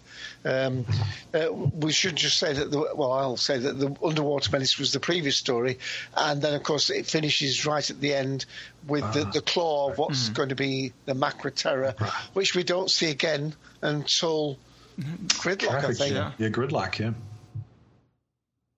Yeah. It would have been cool. I mean, you mentioned the spacesuits, though. It would have been cool if the, if if the Doctor brought out these orange spacesuits. You know, granted it's black and white, but it, it would have been nice. Yeah, what a nice connection that would yeah. have been. Um, but again, they did something quite clever with that. Uh, I mean, I know they had like. Uh, very flimsy suits on, but when they went in, uh, when the first two guys went out, they went into the inner chamber, and then they were both checking each other's, that the seals were right and their hair was right. I mean, it was very perfunctory, yeah, they, they, but they, they were trying it, to. They tried. Yeah, they tried it. I, yeah. I give them, right. I give them a lot of credit for that. You know, mm-hmm. it's it's you know because then because years later we have you know the Doctor out in space with just a little uh, thing for oxygen and playing you know throwing cricket balls in space and you right. know. So at least they had spacesuits. At least, well, yeah. And by the new series, we found that you could open the TARDIS doors in space and just, oh, just yes. sit out, just sit outside. Because yeah. this is the gravity envelope that comes around the TARDIS. So, you know, we have to explain yeah. it somehow. Whatever. Well, I must admit, I did think about that when when we came to. Right, I mean, we're jumping towards the end, but when they're going back into the TARDIS, I'm thinking, well, has the, has the TARDIS got an airlock? Because they're walking in, is all the air rushing out of the TARDIS, you know. Mm-hmm. But since the TARDIS is almost infinite in size, it's got infinite air almost, doesn't it? As there well? You go. Yeah, that's right. You, the, the, you can lose a few uh, it, kilograms. Yeah. It protects its passengers somehow. You know, another uh, a couple of things that I noticed was, uh, and I know we mentioned that this was early in Troughton's run, but they, they were still using the writing logo of how, you know, the, the font that they had used with Hartnell. I thought that was interesting. And another thing, uh, he was referring to the five hundred year diary. Several, I think it was in the first episode, he was looking in that several times. So you could still pick up, for me, little bits and pieces of this is not too far after he's regenerated into this incarnation. Well, well, well one of the things that I picked up as well was the uh, the fact that, um, now was it Ben? I think it was Ben that said towards the end, uh, uh, something like, I haven't heard that from the since the nineteen sixties are... something like that, when he's on the moon. And, of course, the reason that he and uh, Polly leave uh, is in a later story when they suddenly find they're on Earth the same day that they'd left in the TARDIS mm-hmm. um, in something like uh, July the sixty-six or something. Yeah. Um, but he mentions he mentions the sixties, or sixty-six, in this story, which must have been that they were already getting to write them out. And maybe they were still looking for another companion, and they, they suddenly twigged that actually Jamie was suitable, already proved himself in a couple of earlier stories, uh, and they went with, with that. I mean, that's one thing that, that, that Doctor Who's not been afraid to do. I mean, in this case, Jamie was continuing on in the same character but being kept on. And we, we, we've talked about it before. We, we've had failed companions, people who we thought were going to become companions who, who didn't, and some got disappointed with that. Um, uh, and then there's been others that have been actually had a minor part, um, like Martha, who played her cousin, uh, uh, but then they bring the actress back. Hmm. True. That's right. And, you know, there's another thing. You guys know that I love quotes and finding quotes from Doctor Who. And there was one thing that the Doctor said in that first episode that I w- would pause it, rewind it, pause it, rewind it until I had written it down. So here it is. Um, there, there is some evil here and we must stay. There are some corners of the universe which have bred the most horrible things, things that act against everything we believe in. They must be fought. That that was wow. good to me. I liked that. It's a powerful line, yeah. It is. That's terrific.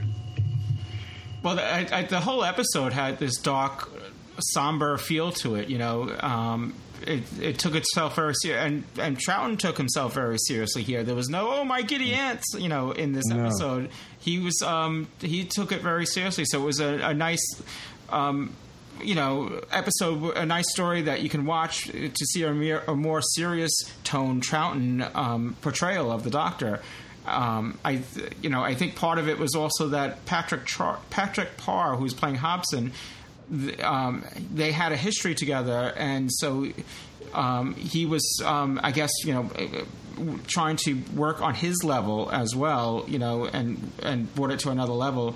His portrayal as a doctor, and he took it. He he decided to take a very serious turn on, you know, um, portraying the Doctor in this story. Well, here's a little bit more from the Moonbase. Probe a field to full power. Now. They'll devastate the whole Earth if that field takes hold. We've got to do something. Earth Control calling Moonbase. Come in, please. Remain still. Hello, Moonbase. Come in, please. You will all be Moonbase. Come in. Hello?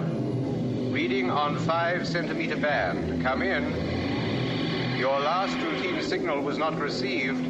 Over. We are not receiving you. Over. If you hear us and cannot transmit, fire sodium rocket. We shall see flare. What does that mean? It's a distress rocket. It ejects sodium into the, into space, and then the sun lights the sodium into a yellow flare. What will your Earth do if they do not see the flare? Well, uh, no, they'll think we're all dead. They'll do nothing. Standing by to observe flare. Yeah, the, the way they're talking on that radio to me sounds more nineteen fifties than nineteen sixties. But... hmm. I'm standing by to observe the flare. With their, is it, Lee knows the right expression, is it perceived English or received English? Or that's perceived, called? That's right, yeah. Yeah. Although, you know, but maybe we'll, we'll be speaking that way again in twenty seventy. Exactly. Ah, very good point. I'll, I'll tell you when I get there.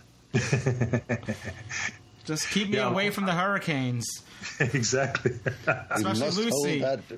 Exactly. Well, it, it's, actually, never mind that. We'll probably all four of us be living on the moon in a retirement home, uh, doing still doing podcasts. Well, you know, well. They said that when I was a little youngster in in, yes, in school. You know, they said, you know. The teachers would say, you know, we, uh, you know, I won't make it there, but you guys will. I'm like, well, um, that's not still happening. Waiting. In twenty, twenty seventy, I'll be one hundred ten, so that one sixth gravity, I'm sure, will be uh, uh, very comforting. Yeah, it's the new facelift. Yeah, I, yeah, exactly. I won't be far behind you, Lee. Well, I'll be equivalent to the oldest woman who ever lived, that French woman, about one hundred twenty-six. So that's there you right. Go. Yeah. But we'll yeah we'll, we'll still be uh, still be doing the podcast live uh, from the moon, from the actual moon. no, no. Oh yeah, from no, the actual only, moon. You only in the cyber one one. It'll be from the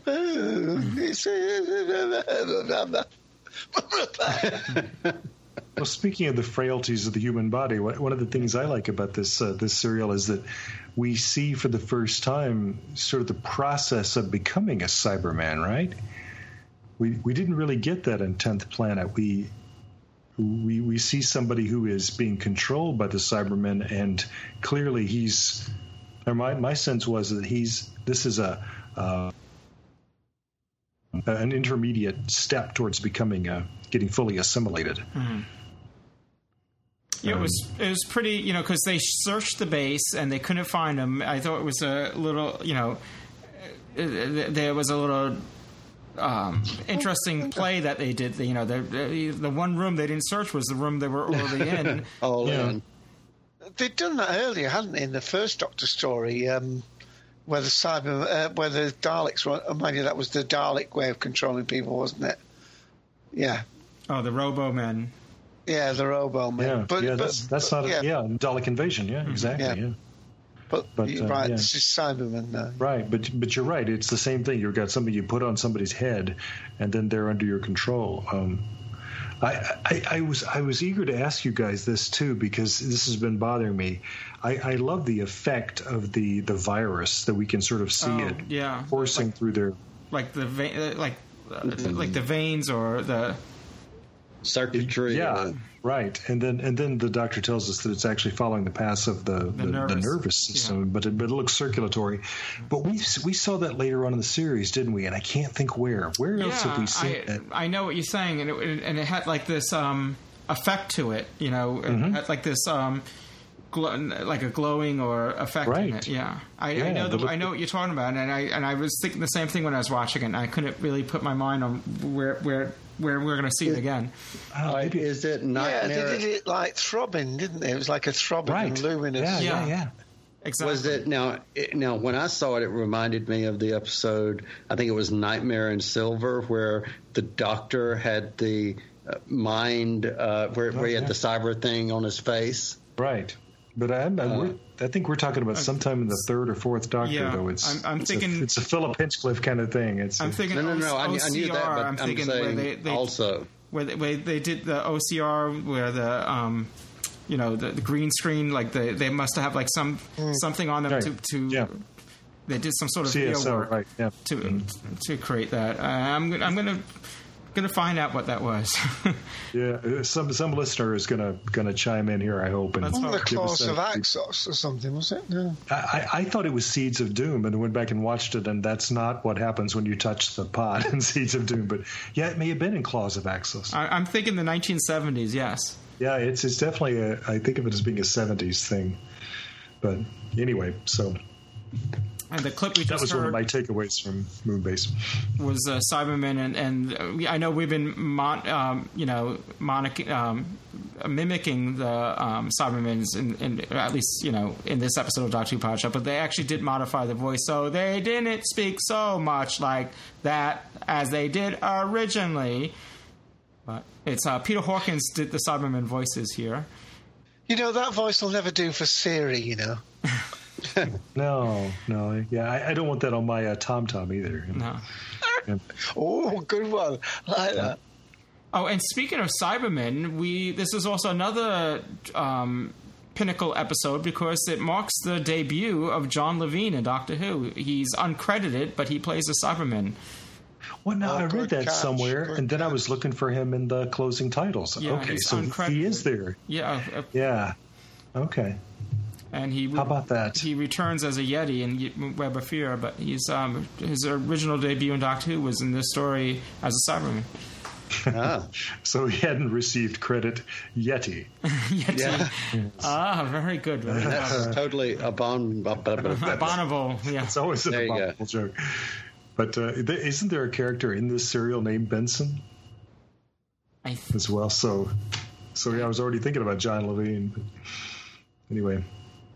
The the fellow who gets uh, halfway converted to Cyberman is uh, also named Beckett, and we just see his initials, so he's S. Beckett. So I thought, well, ah, uh, Sam. Yeah, oh. The poor Irish playwright has been turned into a, a Cyberman. Oh no, I'm thinking yeah. Quantum Leap. Sorry. Oh, different. uh, here's a last clip from um, the Moonbase. Good. We barricade the sick bay with half the tables and chairs in the base, but it won't hold forever, Doctor. Well done, Ben. Here's another one for you. What do we do with him, Doctor? That's your problem. Just make sure he doesn't come back here for a while. Blimey, I'll be after a job as a copper when I get back to nineteen sixty-six. Mister Hobbs says, I've got an idea. Doctor, what do you make of this? Made by a laser beam, I would think.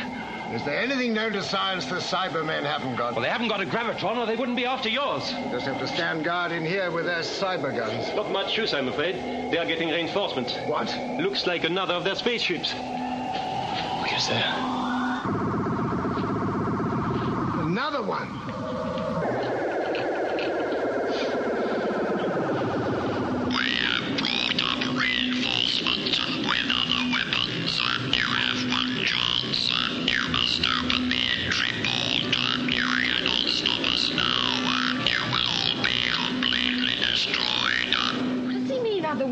We'll soon find out. You stay here. I must report this to Mister Hobson. Yeah, I think we must again give give out absolute credits to the the sound effects, the atmosphere, um, you know, actually supporting and overcoming uh, the sort of simplicity of the set. Uh, and there we got that thing by where where Ben mentions uh, getting back to sixty-six. Mm-hmm, right. And that's where um, mm-hmm. it's only a couple of episodes after the Macra Terror. It's the Faceless Ones, the end of that, where, where they leave, where they suddenly find out they're back on Earth at the right time, which, remember, is exactly what happened to um, the first companions, isn't it? Um Oh my God! Why did yeah, they? Barbara, Barbara, and Ian. Barbara mm-hmm. yeah, yeah, they they they were in a storm. And they suddenly found out they were back on Earth at the right mm-hmm. time. They they think, because the Doctor at that time, it was even more emphasised that he couldn't control where the TARDIS went, and it was then they decided that now was the time to resume their lives. Mm. For Tegan, it would take a lot longer. Yes. So, yeah, uh, sound effects I thought were brilliant and very... Absolutely, very, yeah, yeah. yeah. The whole sound design of this serial really does, you're right, it really does help um, sell this whole story. Yeah, so um, I think I'm going to give it, um, I, I think for its place in history, and um, just because it's... Uh, it's It's a tight episode. Um, I mean, t- story-wise, it's four episodes, of course, and um, it's just great having it brought back to life with the animated. I didn't have any problems with the animation. I think they did it very well. I think we were speaking. It might have been before we were recording how well they um, sort of like took like took clues from the live action and brought it to the animation, so it was all, the continuity was all there. It wasn't like a jarring effect going from one to the other. Um, so it all seemed to flow flawlessly, you know, and, you know, granted, you know, not, it wasn't, you know, the animation wasn't, you know, X amount of frames per minute that they, they, they had a certain budget they had to work on. So, you know, um, the animation is what it is, but it still brings the episode to life, and we get to see, you know, the, the story to life, you know, and, and it, we get to see the whole story complete. Um, and I kind of like the, you know, the fact that this is the second outing of the Cybermen, and um, I think it's uh, a timeless story, because I think it could play today as well. And for that, I'm going to give it. I'm going to give it four out of five TARDIS groans. Okay, well, if we were doing it out of ten, I give it a Cyberdyne. I mean, a nine. uh, but uh, since we're not, I'll give it... Cyberdyne. I'll give it... Uh, I can't give it four and a half. I'll, I'll give it four. Uh, and I, I do think... Um, Actually, if they'd gone for even better animation, I think it would have jarred. I think uh, that would have shown up the episode to be inferior, which uh, mm. would not be the case. And uh, if they did one thing right with the uh, animation, it was the blink rate. I think they were blinking about eleven times a minute, which is about right. Um, oh. So, so that I wouldn't have. That's very uh, keen of you to notice. Mm-hmm. Yeah. So it's um, important. Uh, that's important, yeah. yeah. No, I th- and and also the faces were very well. I mean, oh, yeah. having said yeah, the that, likenesses, yeah. Patrick yeah, Troughton has got a face for black and white. Uh, I think it was Darth Skeptical that mentioned that on on Colton a while back. That mm. he, you know, because he's got this sort of craggy look that uh, you could argue that some doctors do. He, he, and um, even the beautiful Polly looked. I, I'd forgotten she wore that. That she, this is a pun, really. She wore a shell suit, but it was actually made of shells, not not the keep fit shell suit that people wore later on. Very funny thing, right in the first episode when they arrive on well, the moon. The, the, the uh, previous ep- the previous story was the Underwater Menace. Yeah, well, exactly. There you see. Yeah, it all fits. It all fits. It's all there for a reason. Uh, I, I actually quite liked as well. Um, the sort of confrontation a bit between uh, uh, Ben and Jamie. I thought that worked rather well, and mm-hmm. and, sh- and and Polly having to step in and say, you know, you know, we've got bigger things here, guys, and you're, mm-hmm. you know, you're. Um, no, I won't make a comment, but you're sort yeah. of measuring up to one another, you know. So there you go. Uh, I really enjoyed it, and I don't think. Uh, the animation detracted from it. I think um, it was complementary mm-hmm. to it, uh, and um, it, it flowed very nicely, and especially with the linking scenes for the next episode, where the animation and, of like the Cyberman walking, and then you see the next episode and the, the film Cybermen Walking, I suppose that gave them the, the key to the encryption of the the video in a way. That was the sort of uh, the tell that gave them how to do it. But it, yeah. it worked. Yeah, it uh, just worked. It worked. But the, the I think the music and sound effects probably uh, actually uh, transcend the uh, the sets and uh, and other things. And I did like, of course, from my point of view, seeing a couple of uh, very strong character actors playing uh, two of the lead roles in the base. So a, a very uh, again, if if we're assuming when we do this that classic series get a different scale of rating to the new series, because uh, again, I've heard before that every even the worst new series episode is better in production levels than any classic one, but on on on a classic scale, it's a four out of five. Well, as I always say, I try to judge it based on when yeah. the time yeah. that it was released. You know, so yeah. um, I yeah. don't. I mean, and and then to to judge. I mean. You can't really judge the production values against today's no, no. productions, you know, because it's like apples and oranges. Yeah. Yeah. You know, I couldn't agree more. I mean, you guys both, you know, I think you hit it on, on all the things that you said. The only thing I would add to that was, you know, for, for fans who have not seen anybody else interact other than, like I said, Jamie or Zoe or even Victoria, that opportunity to be able to see him interact with other companions, particularly his first two companions as that incarnation. I mean, that alone in itself makes me give it, you know, the four like you guys did. But the music, again, I'm I'm, I'm hearing it right now in my head. Um, that was just so well done. So, yes, a very solid four. Yeah, I have to go with four, too. And I'm, I'm thinking about... Um, um, You know, one of my reasons for liking this one so much is that I, I think it's easy for me to forget until I watch them again, just that uh, Polly is really easy to look at. Oh, yeah. um, but, you know, to be fair, uh, so is so are Ben and Jamie. So, you know, there's there's something for everyone there. And she makes a great cup just, of coffee. And she and she knows that acetone dissolves in plastic too, yes. so I, I yeah. give her that as well. But uh, very, very, very tra- I mean, I saw Who at the Fab Cafe, uh, not the first Hooverville. I think Hooverville eight has just gone, so obviously it was eight years ago. Uh, and she's a, a a lovely lady, absolutely yeah. lovely lady. Still is, yeah. And if Jamie wasn't sick, he would have made the coffee, I'm sure. Yeah, that's Absolutely. right. Yeah, like he may not know what that is exactly. Yeah, exactly. He would have, he would have had a, a go. Um, golly, there was something else I wanted to say about this, so now I've forgotten oh, what sorry, it was. I, or something. I, yeah, well, I brought up the. No, no, I, I'm, I'm just uh, it's just a complete. Your uh, memory needs to be upgraded. Graded. It does. I really am looking for a, some kind of a chip that I can slide into my head every now and then and. I don't know, but um, yeah, I don't remember. But uh, yeah, it is. It, oh, oh, yeah, I know what it was. I, I, I got updated. I've got to go with the with the, the four out of five here too. Even though uh, uh, um, one of the things that tickled me was uh, the doctor's um, incredibly unsterile um, procedures while he's uh, supposedly doing a medical examination. Oh. In the midst of which he mentions that he was taught at uh, University of Edinburgh by Joseph Lister, who would certainly have uh, hit the roof if he saw how unsterile everything was, being the one who who uh, sort of uh, turned.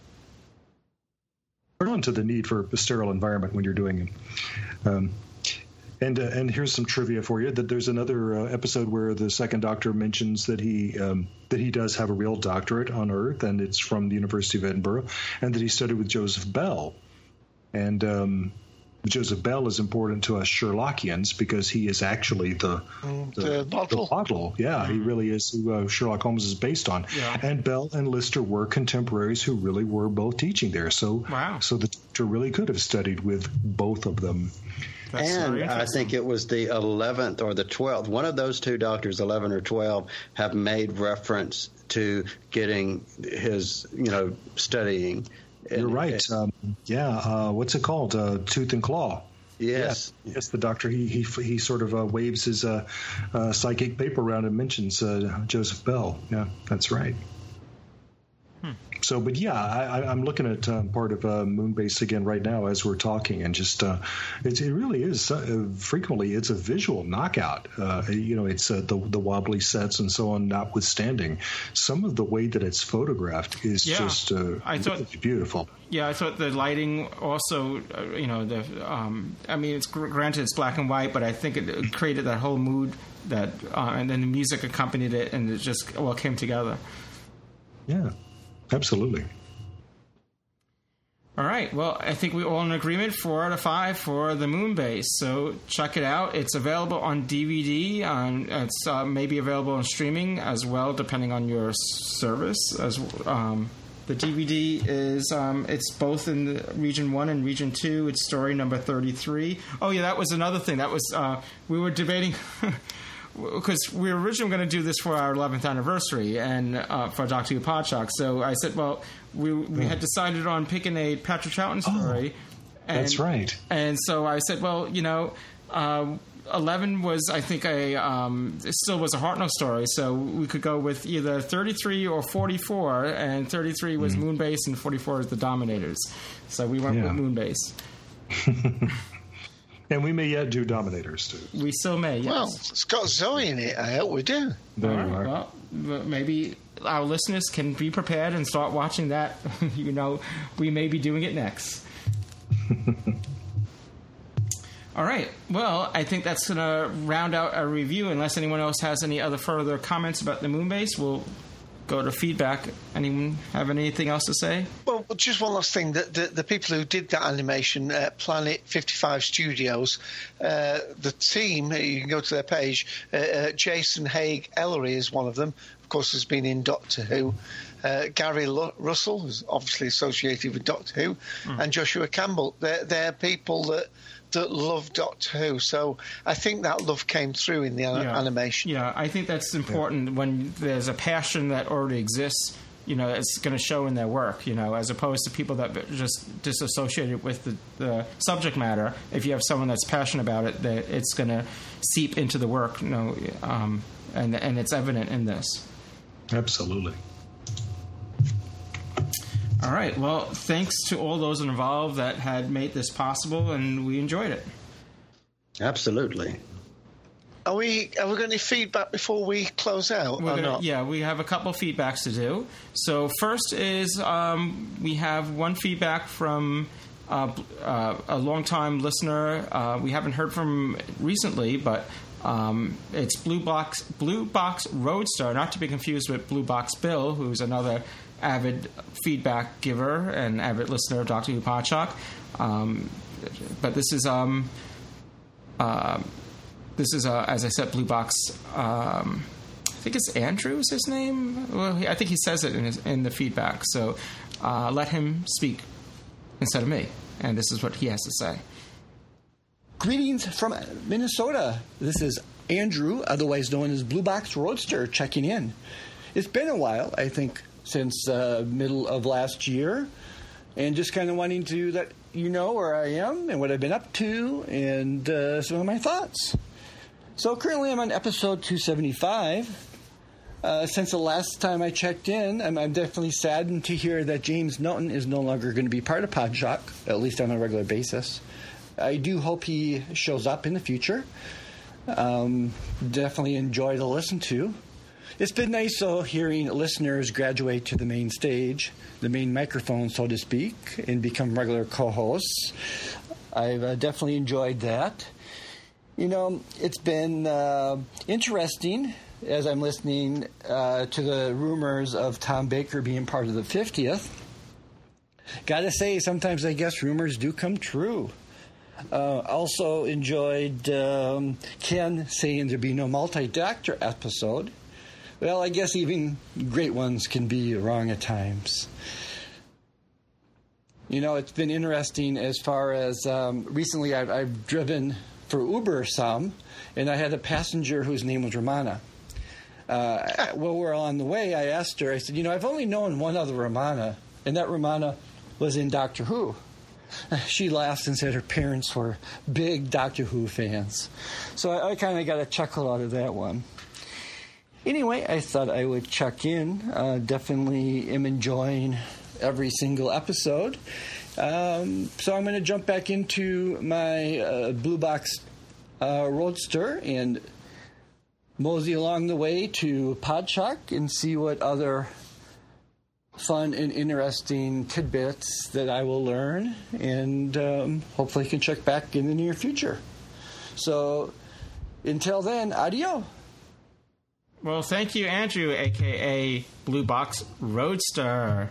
It's funny because we were just talking about, you know, our eleventh anniversary, and, um, you know, now we're in our eleventh year, and or twelfth, no, we're in our twelfth year now.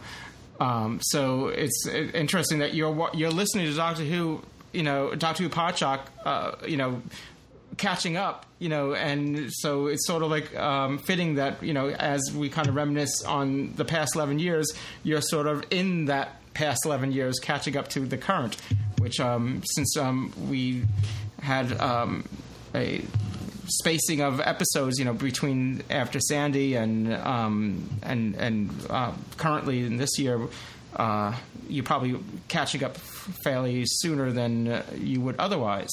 So wow. I don't know when you'll be listening to this particular recording, um, but thank you for your feedback. Uh, well, you, you, you, you'll, yeah. be, you'll, you'll be in our future when you're listening to this.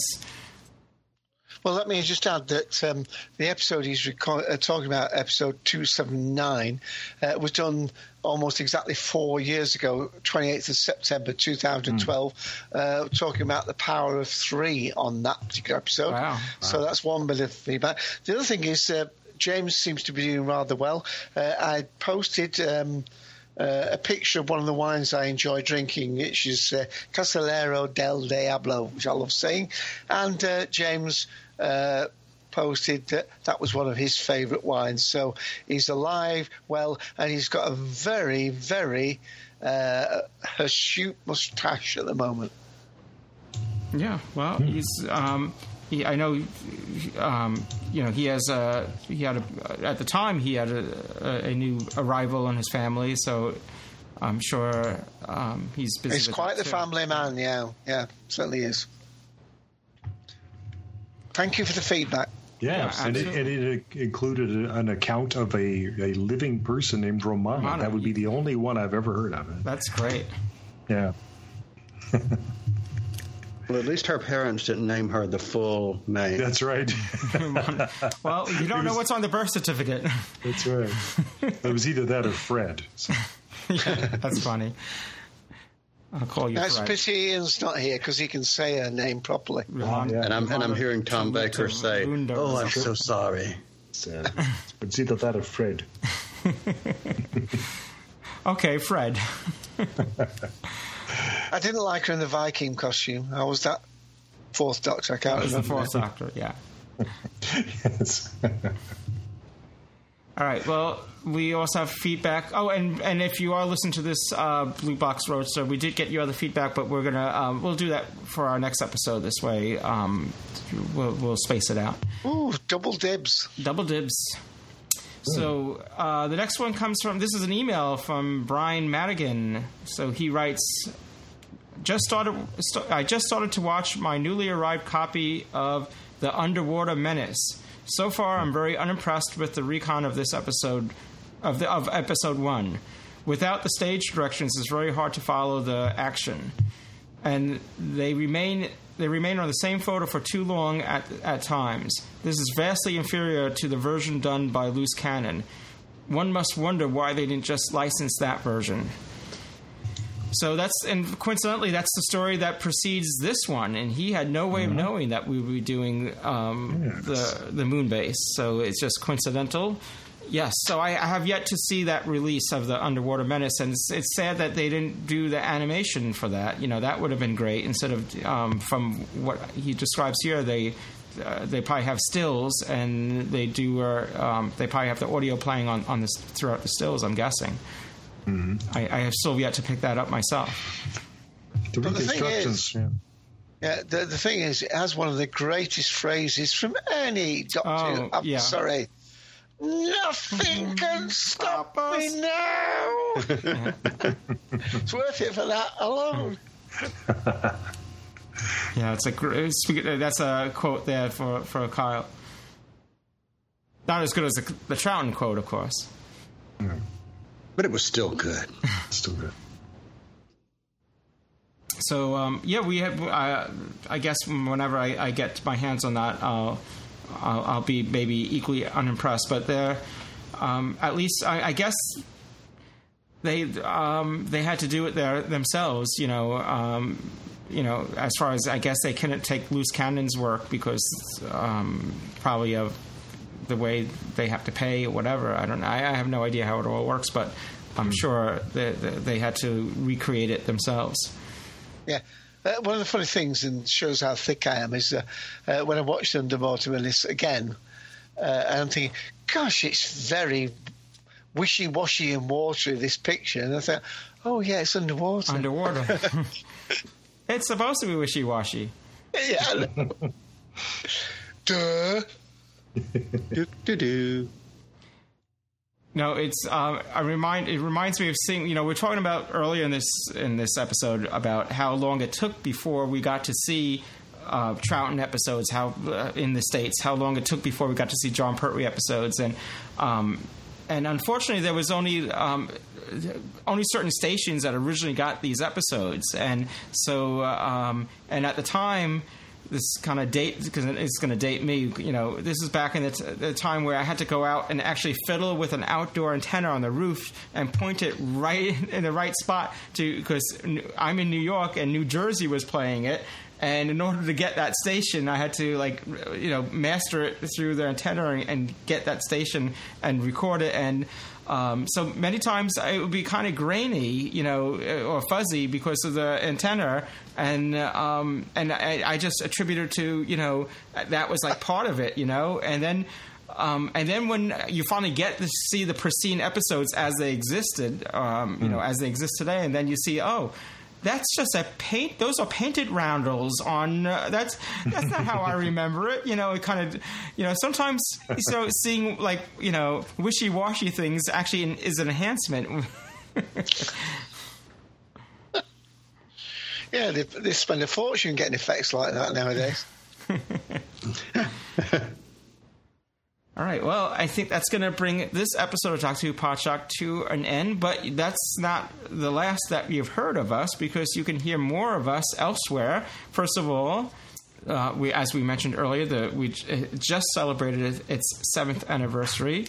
The Cultum Collective, you can hear Dave and Ian and others on, was it the first Sunday of the month? Uh, last Sunday of the, the month. Last Sunday uh, of the month. Usually, yeah. We saved the best for the last, so it's the last Sunday of the month. And that's on uh, talk show, talkshoe, talkshoe dot com. and uh, yep, and it's Talkshoe I D five four eight two one. But we are doing commentaries. We're back doing Better Call Saul. We're just uh, doing commentaries on uh, season two of that. And Ian, if he's not here, I hope he's editing that uh, recording we did recently. Oh, and then I can send him this episode. He can edit this as well. Yeah, in his copious free time. That's that's as where, he moonlights on the moon. That's where the real coffee is made, is in the editing. All right. Uh, yeah. Um, yeah. Well, th- this episode will get out eventually. Uh, I gotta have to find time to edit it. Uh, but in that time, while this is being edited, you can also listen to Kyle and Lee and. Um, I'm sorry, Clarence. Uh, Clarence. Clarence. Clarence. Discussing Who, and this time they actually are discussing Who. Two episodes in a row, even. Yeah. And hey, and the episode immediately preceding that, we had an even better topic. Lee Shackelford himself. Right. My God, what a bore! Oh, that's worth. Oh, I enjoyed it. It was an excellent episode. And you know what? The last time we recorded, we were talking about, hey, we were up to episode five, but now we're uh, about to record episode nineteen. So double digits, double digits. Yeah, exactly, yeah. Ooh, a couple of more, you'll be able to drink on the podcast. Exactly. Wait until you get to three thirty-seven. Lee's going to be really, really excited. I say, and really, really old. Yeah. You'll be recording it on the moon. Exactly. three hundred thirty-seven years old. Okay. Another uh, moment too soon. Life doesn't begin until yeah. five hundred. And you can catch probably um, all these shows on your favorite podcasting podcast catcher client, be it um, iTunes or whatever. But uh, you can also, um, as I mentioned, talk shoe dot com. But the, you can also find di- discussing who, where, Kyle? Uh, well, you can find us on iTunes, but uh, all of them are also available at discussing who dot com. And then we're also on Facebook. Very good. All right. Well, that's going to wrap. Oh, also myself and, and Dave also appear on uh, completely. Well, it does. It's not completely unrelated. It does uh, sometimes dabble in sci-fi trivia, but it's uh, a trivia podcast called Friday Night Quizmasters, and that's a live show every Friday night, mostly every Friday night, on uh, also on TalkShoe. Yeah, that's uh, uh, one three six uh, one three six four five six. And there you have it. So even when there's no Doctor Who Podshock, you'll hear us elsewhere. All right. Until elsewhere comes and somewhere, sometime comes, until next time, this is Louis Trapani signing out, and see you next time. Yep, my oxygen is running out now. The catalyst is nearly gone. We're, we're all floating off into space. You have been deleted. Delete. Delete.